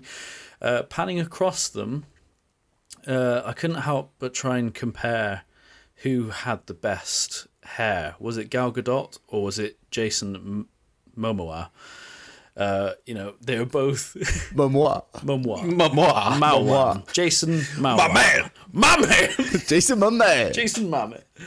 Um, who had the best hair blowing in the wind? Because I think it was Jason. I think it was. Uh, I, think think, it was our Momoa in- Aqua. I think most of his movies he's got some incredibly on point hair. I mean, I think it was Uh, Aqu- Aqua. I my mean, man. salt water is trash for hair. So how he manages to keep it so shiny and fresh, I need to know. I'll tell you. Head and Shoulders for men. Uh, maybe we'll get them as a sponsor. That's, Yeah. That's a message from our sponsor. They don't sponsor us, but you know, we're, Oh, we Yeah, could have made a a head call, and shoulders please. joke about Steppenwolf as well, couldn't you? Head and shoulders above the rest. We could add it in later. yeah, we'll, Yeah. we'll add him. We'll do it live. Do it in post. Um, Um, that shot, I, I get it. I get why it needs to happen. However, do you not think that the pose was that of a incredibly staged Getty image? It was quite. I like. I like. It. They could have done anything, right? They could have had them like walk. it. I mean, I I know the movie doesn't use slow motion that much, but they probably could have used it a little bit in that scene, um, where they were walking away. Like, they could have been walking away from that scene and then had them like really nicely slow mo in. All wearing aviators. all wearing aviators. But instead, it's just kind of like you can imagine that if you zoomed out a bit, they've probably got hands balled up into fists, pushed up against their hips, like classic. I don't know, comic book expo pose. Yeah. Wa- wasn't a fan of that. Yeah, it's, it's, it's a bit much, but I mean, it's it's a fantasy movie. It's I was going to say, do you think that that was his original end frame? Because I feel like that is an uh, that is an end frame shot for a movie. Yeah. Feels like it. yeah. Yeah. Well, following on from that, uh, we arrive at the epilogue. Yes, we do. Epilogue. Um, so Doesn't it kick off again with Bruce flashing cash around again? Uh, is it not the Father Twice Over that starts off the epilogue? So we start with Cyborg, Ah, we do, don't we? potentially is. So we've Yes. got, so we've got, uh, so we start with Father Twice Over, which is Cyborg, uh, because he talks with the technology, lives with the technology, and breeds with the technology. He brings back this little uh, voice recorder that that Daddio made him. Listens to it, and it's all real touchy feely. So that's nice. Touchy, He originally crushed, right? He originally crushed it, but He was then, angry. But then, due to you know Events. cyborg magic, he now uncrushed it. Was it? Do you think it was because of the, because the, the square things, the cubes? Jesus Christ, what's wrong with me? Did I even watch this movie? I don't Mother know. Boxes. The, the mother boxes, The SpongeBob square the. SpongeBob square boxes, they do that thing, don't they, where they they can unmake something or make something from something that has been unmade. So was that? Do you reckon mm. that It- voice it's recorder do- was reformed somehow? It's more to do with him, I think, because of his Okay. ability, which is to communicate with intelligence, was what he said. But it's basically to to fix shit that's broken. Yeah. Does yeah, that mean does that mean he can make things piece themselves back together? He didn't touch it. He did. the things the things Make it come back moved. Um, They moved on their own. Maybe he was the one that was carrying Superman without touching it, the casket. Oh shit! Plot plot twist. Yeah, there we go. Cyborg is Darkseid. Confirmed. Whoa. Half Life 3. Um, Lex Luthor escape. So this is the next part of the epilog Uh, you know, one of the five part series of epilogues. uh, Lex Luthor escapes from Arkham, which is which is neat. Uh, he's bold and he meets up with Deathstroke on his yacht. And all things are cool, uh, apart from it's not because he tells Deathstroke that Batman is really, spoiler alert, Bruce Wayne. Wait, what? Since when? Nah, I'm calling BS on that. It might, Yeah, He wears glasses. it might be. that a doesn't prank, sound like canon. He wears aviators. he only wears Just- aviators. Cycle back to the Lex bit for a moment in the prison. Yes, sir. As that as a guard, would you go in to a cell where someone wasn't responding to you and was just You def- staring at the back wall? I would. I- I'd be fucking out of there. You definitely wouldn't in Arkham Asylum because No, yeah, not in Arkham. Like Christ alive. Bad things happen in Arkham. Bad things happen in Gotham. He know he knows what Arkham is, right? The the guard's aware of It fully aware of where he works. First day on the job, And last day, I think. it sent him in as a He- newbie. Yeah. Yeah. I mean, he can't have. I- I think he got his P45 after that day. He Yeah. let one of the biggest criminals escape just because there was some other dude who was bold in his cell. Um, so yeah, he's he he's no longer working at Arkham. Poor guy. Um, if anyone has any jobs for him, please send them over to us and we'll pass them along. Yeah. Or if you know who he is, and we can get out in touch, and maybe you can get him on the podcast. Thanks. Sponsored by Aviators. Well, let's hope He, so. maybe he will get a free pair of aviators Yeah. if he does come onto the podcast. We can arrange that. We can arrange Yeah. that. We'll get him to recycle his old Oakleys. Let's go to the next uh, uh the next Epilogue epilogue. Part 3. Epilogue part three of five. It's probably three or four. Uh, we're now looking at this kind of future nightmare sequence, uh, or what's what is also known as post-apocalypse, spelled A P O K O L I P S, to be Is that not? That's the name of Darkseid's planet. Yeah. Fun fact for you. Yes, Oh. correct. So it's kind of this apocalypse scenario, spelled Nightmare. spelled funkily, but yeah, this nightmare scenario. Uh, in this in this sequence, uh, Deathstroke has he now has a badass mohawk, but no aviators. Uh, he's uh, so Deathstroke is joined with Batman and slightly older Flash, which is Yeah. cool. Uh, I, I don't is is Flash is slightly older Flash played by the same guy or is this Yeah, is yeah. this I think it's still. A, I think it's still Ezra Miller. still I think he's just. I think he's just got a cool goatee now. He just yeah he he same Flash but different facial hair and armored suit. So that's sweet. Shall we let's let's talk about the the elephant in this scene, which is Jared Leto's Joker revisited. Do we talk about him with or without the mustache? Uh, let's let's talk about the mustache. I mean, clearly it was an April Fool's joke, right? I think it was an April Fool's joke. Uh, I'm going to assume that Lewis has not heard this, uh, so you can have a moment to Google it if you like. Uh, but there was something released on April the first. I think it was from, uh, through the Loop. Um, basically showed these behind the scenes footage talking about how the Joker, uh, he had his must or Jared Leto, he grew a mustache because reasons and basically Zack Snyder didn't make him cut it off, but they CGI'd it out. This we're we're gonna obviously blanket assume that this is an April Fool's joke because it's Yeah. ridiculous, and it's obviously a callback to getting rid of Henry Cavill's uh, mustache, or pretty poorly uh, a poor attempt at getting rid of Henry Ca- Cavill's Cavill's mustache. Kevil. Cavill, Cavill Costner. Um, and yeah, so, but that would be a fun fact. It'd be great if it was real, but I don't think it was. It looks like it wasn't.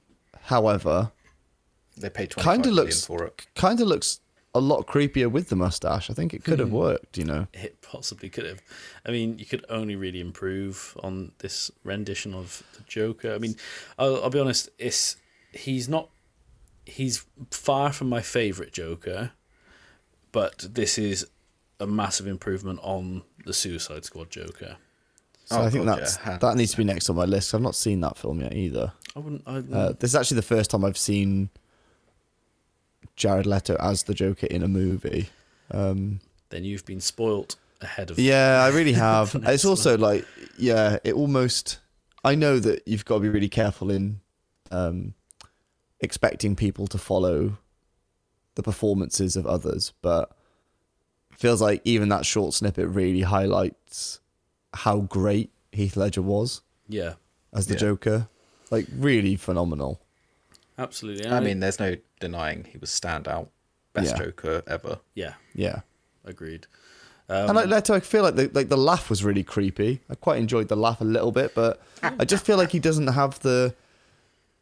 I, I don't know what I don't know what it was. it looks like a guy playing the Joker like Yeah, he was, it- he I was a agree, bit- I agree. he was a bit too kind of theatrical uh, and not in a good way. He reminds me of um he's not quite this bad but have you seen that video from about 20 years ago that went around youtube of that kind of this theater class kid who's putting on this little show of the uh, well they involved the joker and he's like i'm the joker baby! And he's absolutely awful. This is like one tier above Yeah. that i think. So it's a massive improvement on the previous rendition. He looks much creepier but i just don't think um Nah. that we're going to be able to polish this turd enough to make us forget that it's Jared Leto. And I'm not saying Jared Leto's a bad actor. He's he's had some really good roles, but I don't think Yeah. he's I don't think he's nailed the Joker in this. Agreed. Yeah, I agree. Um, I do like the dialogue between him and Batman though. A little bit of, a little bit of banter, fun banter. Yeah, banter. it seems obviously he was setting up something for the for the following movies because he was saying about how saying Joker was saying to Batman about how he needs him, how Bats needs the Joker, and then for his reach arounds. for his reach arounds. Obviously, there's no one else. It's a you know post-apocalyptic world. and um, Um, so yeah, I think there's, and, and they were talking about uh, kind of multiple. Uh, did, I, did I hear this right? There was kind of multiple universes. They were talking about multiverse. Yeah, they, they they kind of hinted at multiverse, but I think the the key bit of dialogue was obviously the fact that Lois Lane died because of something that Batman did, and that's obviously why Superman went off on one and sided with Darkseid. Yeah, I, I can can't. I can't say Batman's a great friend at this point. No, um, but then obviously he did get one back over on the Joker by bringing up Harley Quinn and the fact that she died in Batman's arms. Yeah. Sad times. Poor R.I.P. Margot Robbie. and I think there will be. Uh, I think the pro- it was probably my favorite line of the whole movie was when Batman was saying about, and I, I promised Harley Quinn when I'd kill you, Yeah. And I will fucking kill you. Yeah. Yeah. and just yeah, that that was a great line. I think they used. You probably get. Uh, I don't know what this is rated, but I think that was probably the only fuck in the movie. Maybe it was well used. yeah. It might have been, Definitely, yeah. definitely dropped at the right moment, I think.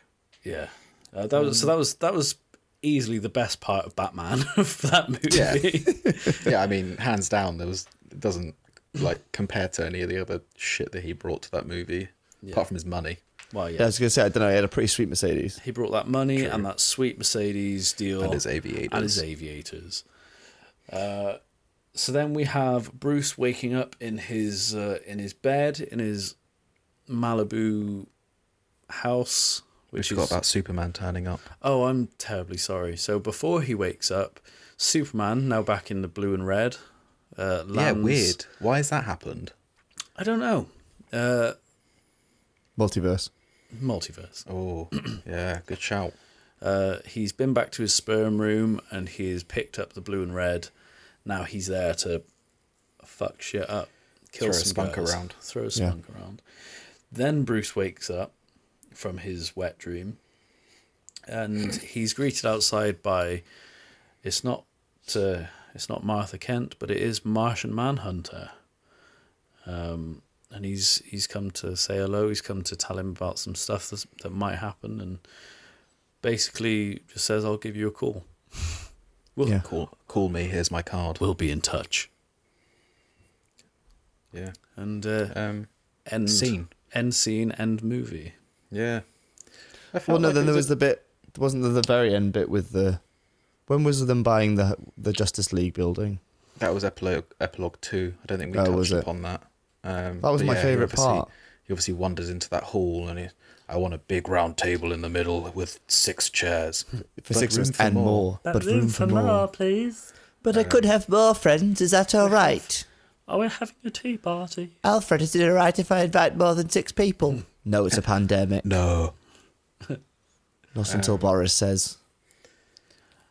Yeah, but I yeah, it was a weird it was a weird ending, but obviously all of those epilogues were just to set up, you know, to the next movie, and then because I think um, he was planning three in total, wasn't he? This being the first, Yeah, with this two after. This was going to lead in sev- into several movies that followed, and and I don't think we're going to get those now because I- obviously in the theatrical cut, I, I think the theatrical cut is being used as canon.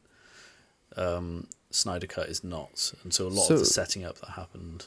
Oh now right, moved. okay. Is that is that why we think it's not getting done? Yes, Okay, yeah, that's a shame. I think- because I, I think- felt like it was a good. Yeah, I really enjoyed it. I mean they might. I mean now now the studio might pull off, pull their fingers out and go, okay, yeah, we fucked up.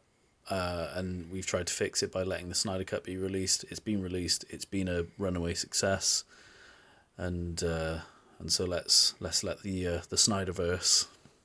TM. yeah.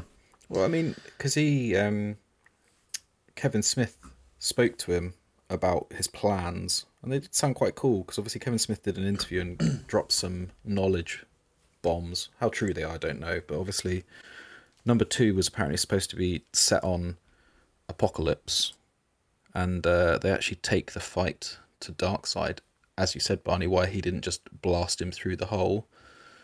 Uh, that being the uh, the wormhole, obviously. Um, yeah, obviously, uh, no idea why, but apparently he had plans for number two to bring in the Green Lanterns as Mm. well, which would have been a nice little introduction. Hopefully, Ryan Reynolds Oh, back in the room. Great. Um, but no, no more budget spent on the CGI. Just keep it exactly the same as the Ev- original. All of the other lanterns have great outfits, but Ryan Reynolds has like his terrible, his terrible outfit. original o- outfit, like in uh, video games where you can get like the retro suits for your yeah, characters. the, th- the throwback. um, yeah, so apparently that that second one was um, it was actually going to be scripted to end in defeat for the Justice League. So they limp back to Earth, uh, where um, where it becomes all out war on Earth because Darkseid arrives on Earth to get the anti-life equation, um, and that is his plan. Sounds very familiar. Almost like I've heard that plot story before. Is, is, is he endgaming us? I feel like I feel like they're, it's possible that it was going to be exactly the same plot. Are we being endgamed again? I think uh, uh, actually wait, there's something in my notes about a finger snap. I even get that reference. I mean, yeah. So you know, I think he had great plans, and I think it would have been, I think it would have really made more of the DC universe than what it is at the moment because I don't think they've really got a franchise to hang off of at the moment. Yeah. I think it was it was it would have been left in a good way. They would have built out nicely on it, but yeah, unfortunately, this wasn't the theatrical cut, and apparently, therefore, not canon, which is a shame. Yeah. Let's discuss final thoughts then. Um, wait, let's make a theme tune for this, all at the same time. Three, two, one. Final thoughts. Oh, that was great. This that wasn't that wasn't uh, That was we prepared should, at all. Yeah, not absolutely not at all. I mean, Uh, I'm I had no idea where we were going with that, but it Yeah, I'm glad work. we were kind That's of on it. the same page. So this We're doing out a new one. well. We're doing a new one every week.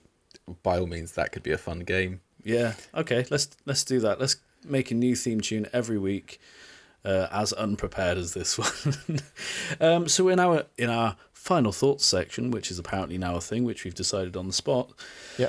Uh, Rich, what's your final thoughts on this movie? Uh, yeah, do you know what? I actually really enjoyed it. I think, you know, going into it, I was a bit skeptical given the length of the movie. I think four hours is always a big ask to ask anyone to sit through. Um, but for me, I think character development, character introductions were hands down better than the theatrical version. Um, I think the whole story really set itself out to kind of make a really good introduction to the rest of the movies as well. Um, so for me, I'm giving it uh, probably eight out of ten llamas. Oh, Cool. Amazing. I'm inclined to agree with all of your points. Um, I'm going to give it a solid five, mm, five and a half out of seven Beastie Excellent. Boys. oh, that's really good. Uh, Yeah, Lewis, nice. I'm most interested in your feedback since you are not a comic head. You're not even a comic book movie head. Uh, you're not even a head, really. No, Um, I am just a Steppenwolf you are post you are a post battle. Steppenwolf torso. pair of aviators. You're a pair of aviators in a an empty glasses box without a cleaning rag. without a cleaning rag, Hey, uh, and you're it's lo- covered in fingerprints. Look, you lockdown's filthy- been lockdown's been hard on all of us. Okay, Uh, so, Lewis, tell me your thoughts. I will. Uh, we touched on this in the last episode. Superhero movies for me, like you said, are, not not really my forte, which is weird because I love sci-fi stuff. I love action movies, so technically those two together should be great. But they've not really touched with me well in the past. However, really enjoyed Justice League, like massively. Um, there are a few moments where I was being, I, I tried to stay really grounded and like try to immerse myself in the movie because oftentimes I can get pulled out and become super critical of like bits that don't matter. Like, you know what I mean? Like really trivial bits that really don't detract that much, but I get really focused in on them. So there was like one or two moments with the Flash that I thought pushed it a little bit, but I think overall, like, really enjoyed it. And there are very few movies, you know, when movies tend to start to approach that three hour mark, you know, it's all about pacing, right? Your time is so valuable. Like you can really get turned off a movie if there are real slow bits in a three hour movie. in a four-hour movie, that's immeasurably more noticeable. And I thought maybe with the exception of the the farmhouse stuff, which I just didn't really care. I just wanted the action, so I didn't really care about the Lois Lane Superman stuff. So it was fine. But with the exception of that, which I wouldn't even say was that slow, I thought the pacing was just great. Like I didn't there wasn't a single part of that movie that made me feel like it was going too slowly, it was going on for too long. Special effects were amazing. Uh, dialogue was really good. Like the quips were pretty minimal, I think. Um, and the action was Yeah. fucking badass. So I would give it. I'm gonna give it a 12 out of 14. Nice. I mean that I, high praise coming from somebody that's not a comic book fan. To be honest. Yeah. I loved it. Really liked Yeah, it. Nice. Has has this changed some of your opinions, or uh, do you have the same opinions but just appreciate this as a good movie? Or Um, I still think I think it's more my bias, my sort of feelings towards superhero movies probably came from the fact that the Marvel movies on my first run through kind of felt like they contained a lot of what I don't like in movies in general. It wasn't that I had a hatred of the Marvel movies; it was just that they contained a lot of those sort of comedic quips I don't like in in a lot of movies. But um, yeah, I'd say that it definitely was a nice a nice uh, visualization of what I was hoping a DC movie would be. So I, was, I kind of went in expecting it to be a bit more gritty, a bit more violent, and it was. Uh, so I think it did that really well. Um, but yeah, it's also spurred me on to re just to to do a, a run through that I've been saying I should do for a long time of the Marvel movies. So I made a start on that as well because I feel like I should be giving these superhero movies a bit more of a chance. So Lou's actually promised that he's going to watch them all by the next podcast. yeah, Ooh, I'm gonna watch every single one. and uh, you know there are many. I'm yeah, so I'm waiting for uh, the Snyder cuts of them all as well, which I understand, given the franchise difference, is going to be a bit of a tricky one. Um, but yeah, I'm just really, really excited for the Snyder cut of um, Iron Man Two. Just that one specifically. Just, just Iron Man Two. Yeah, um, I just felt that the the action scenes in the two Iron Men suit at the end could have been flashed out a bit more. So I'm hoping that we get a um, four and a half hour Iron Man. I'm actually waiting for the Snyder cut of Homeward Bound. I think, I think that they rushed that. nail that. I think it needs 200 million of CGI to go into it. There needs to be a lot of violence. There, there definitely needs to be a scene where everything blows up and then a dog runs fast enough that it goes back in time and saves the world. I just think the suspense the at the end way. of that film, where the older dog can't quite get out of that hole or that trench, I just think it needs. I just don't think there was enough story in the original to to really get a feel for why that character was having such a such a problem. So I think yeah, I didn't feel that- like I knew that dog. no, it just felt a bit dry, and also like really like Barney any said, dog? I mean, you've just blown my mind.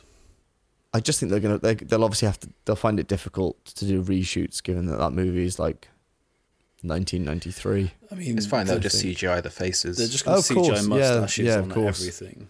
Yeah, because I do I did read somewhere that one of the dogs had um has had its toenails clipped for another movie. It was contractually obligated to have short toenails, so disgusting. um, Disgusting. yeah, It's which that's is maybe be- why that's going to be maybe some why kind of tracking job. yeah, there's gonna be some 3D 3D stuff involved in there as well. Yes. But anyway, we have gone long for our first episode. Uh, we've gone quite long, almost as long as the actual movie, which is four hours long. Uh, and can we can we mention the fun fact? If you if you start the movie at the same time as this podcast, it'll make no fucking sense. yeah.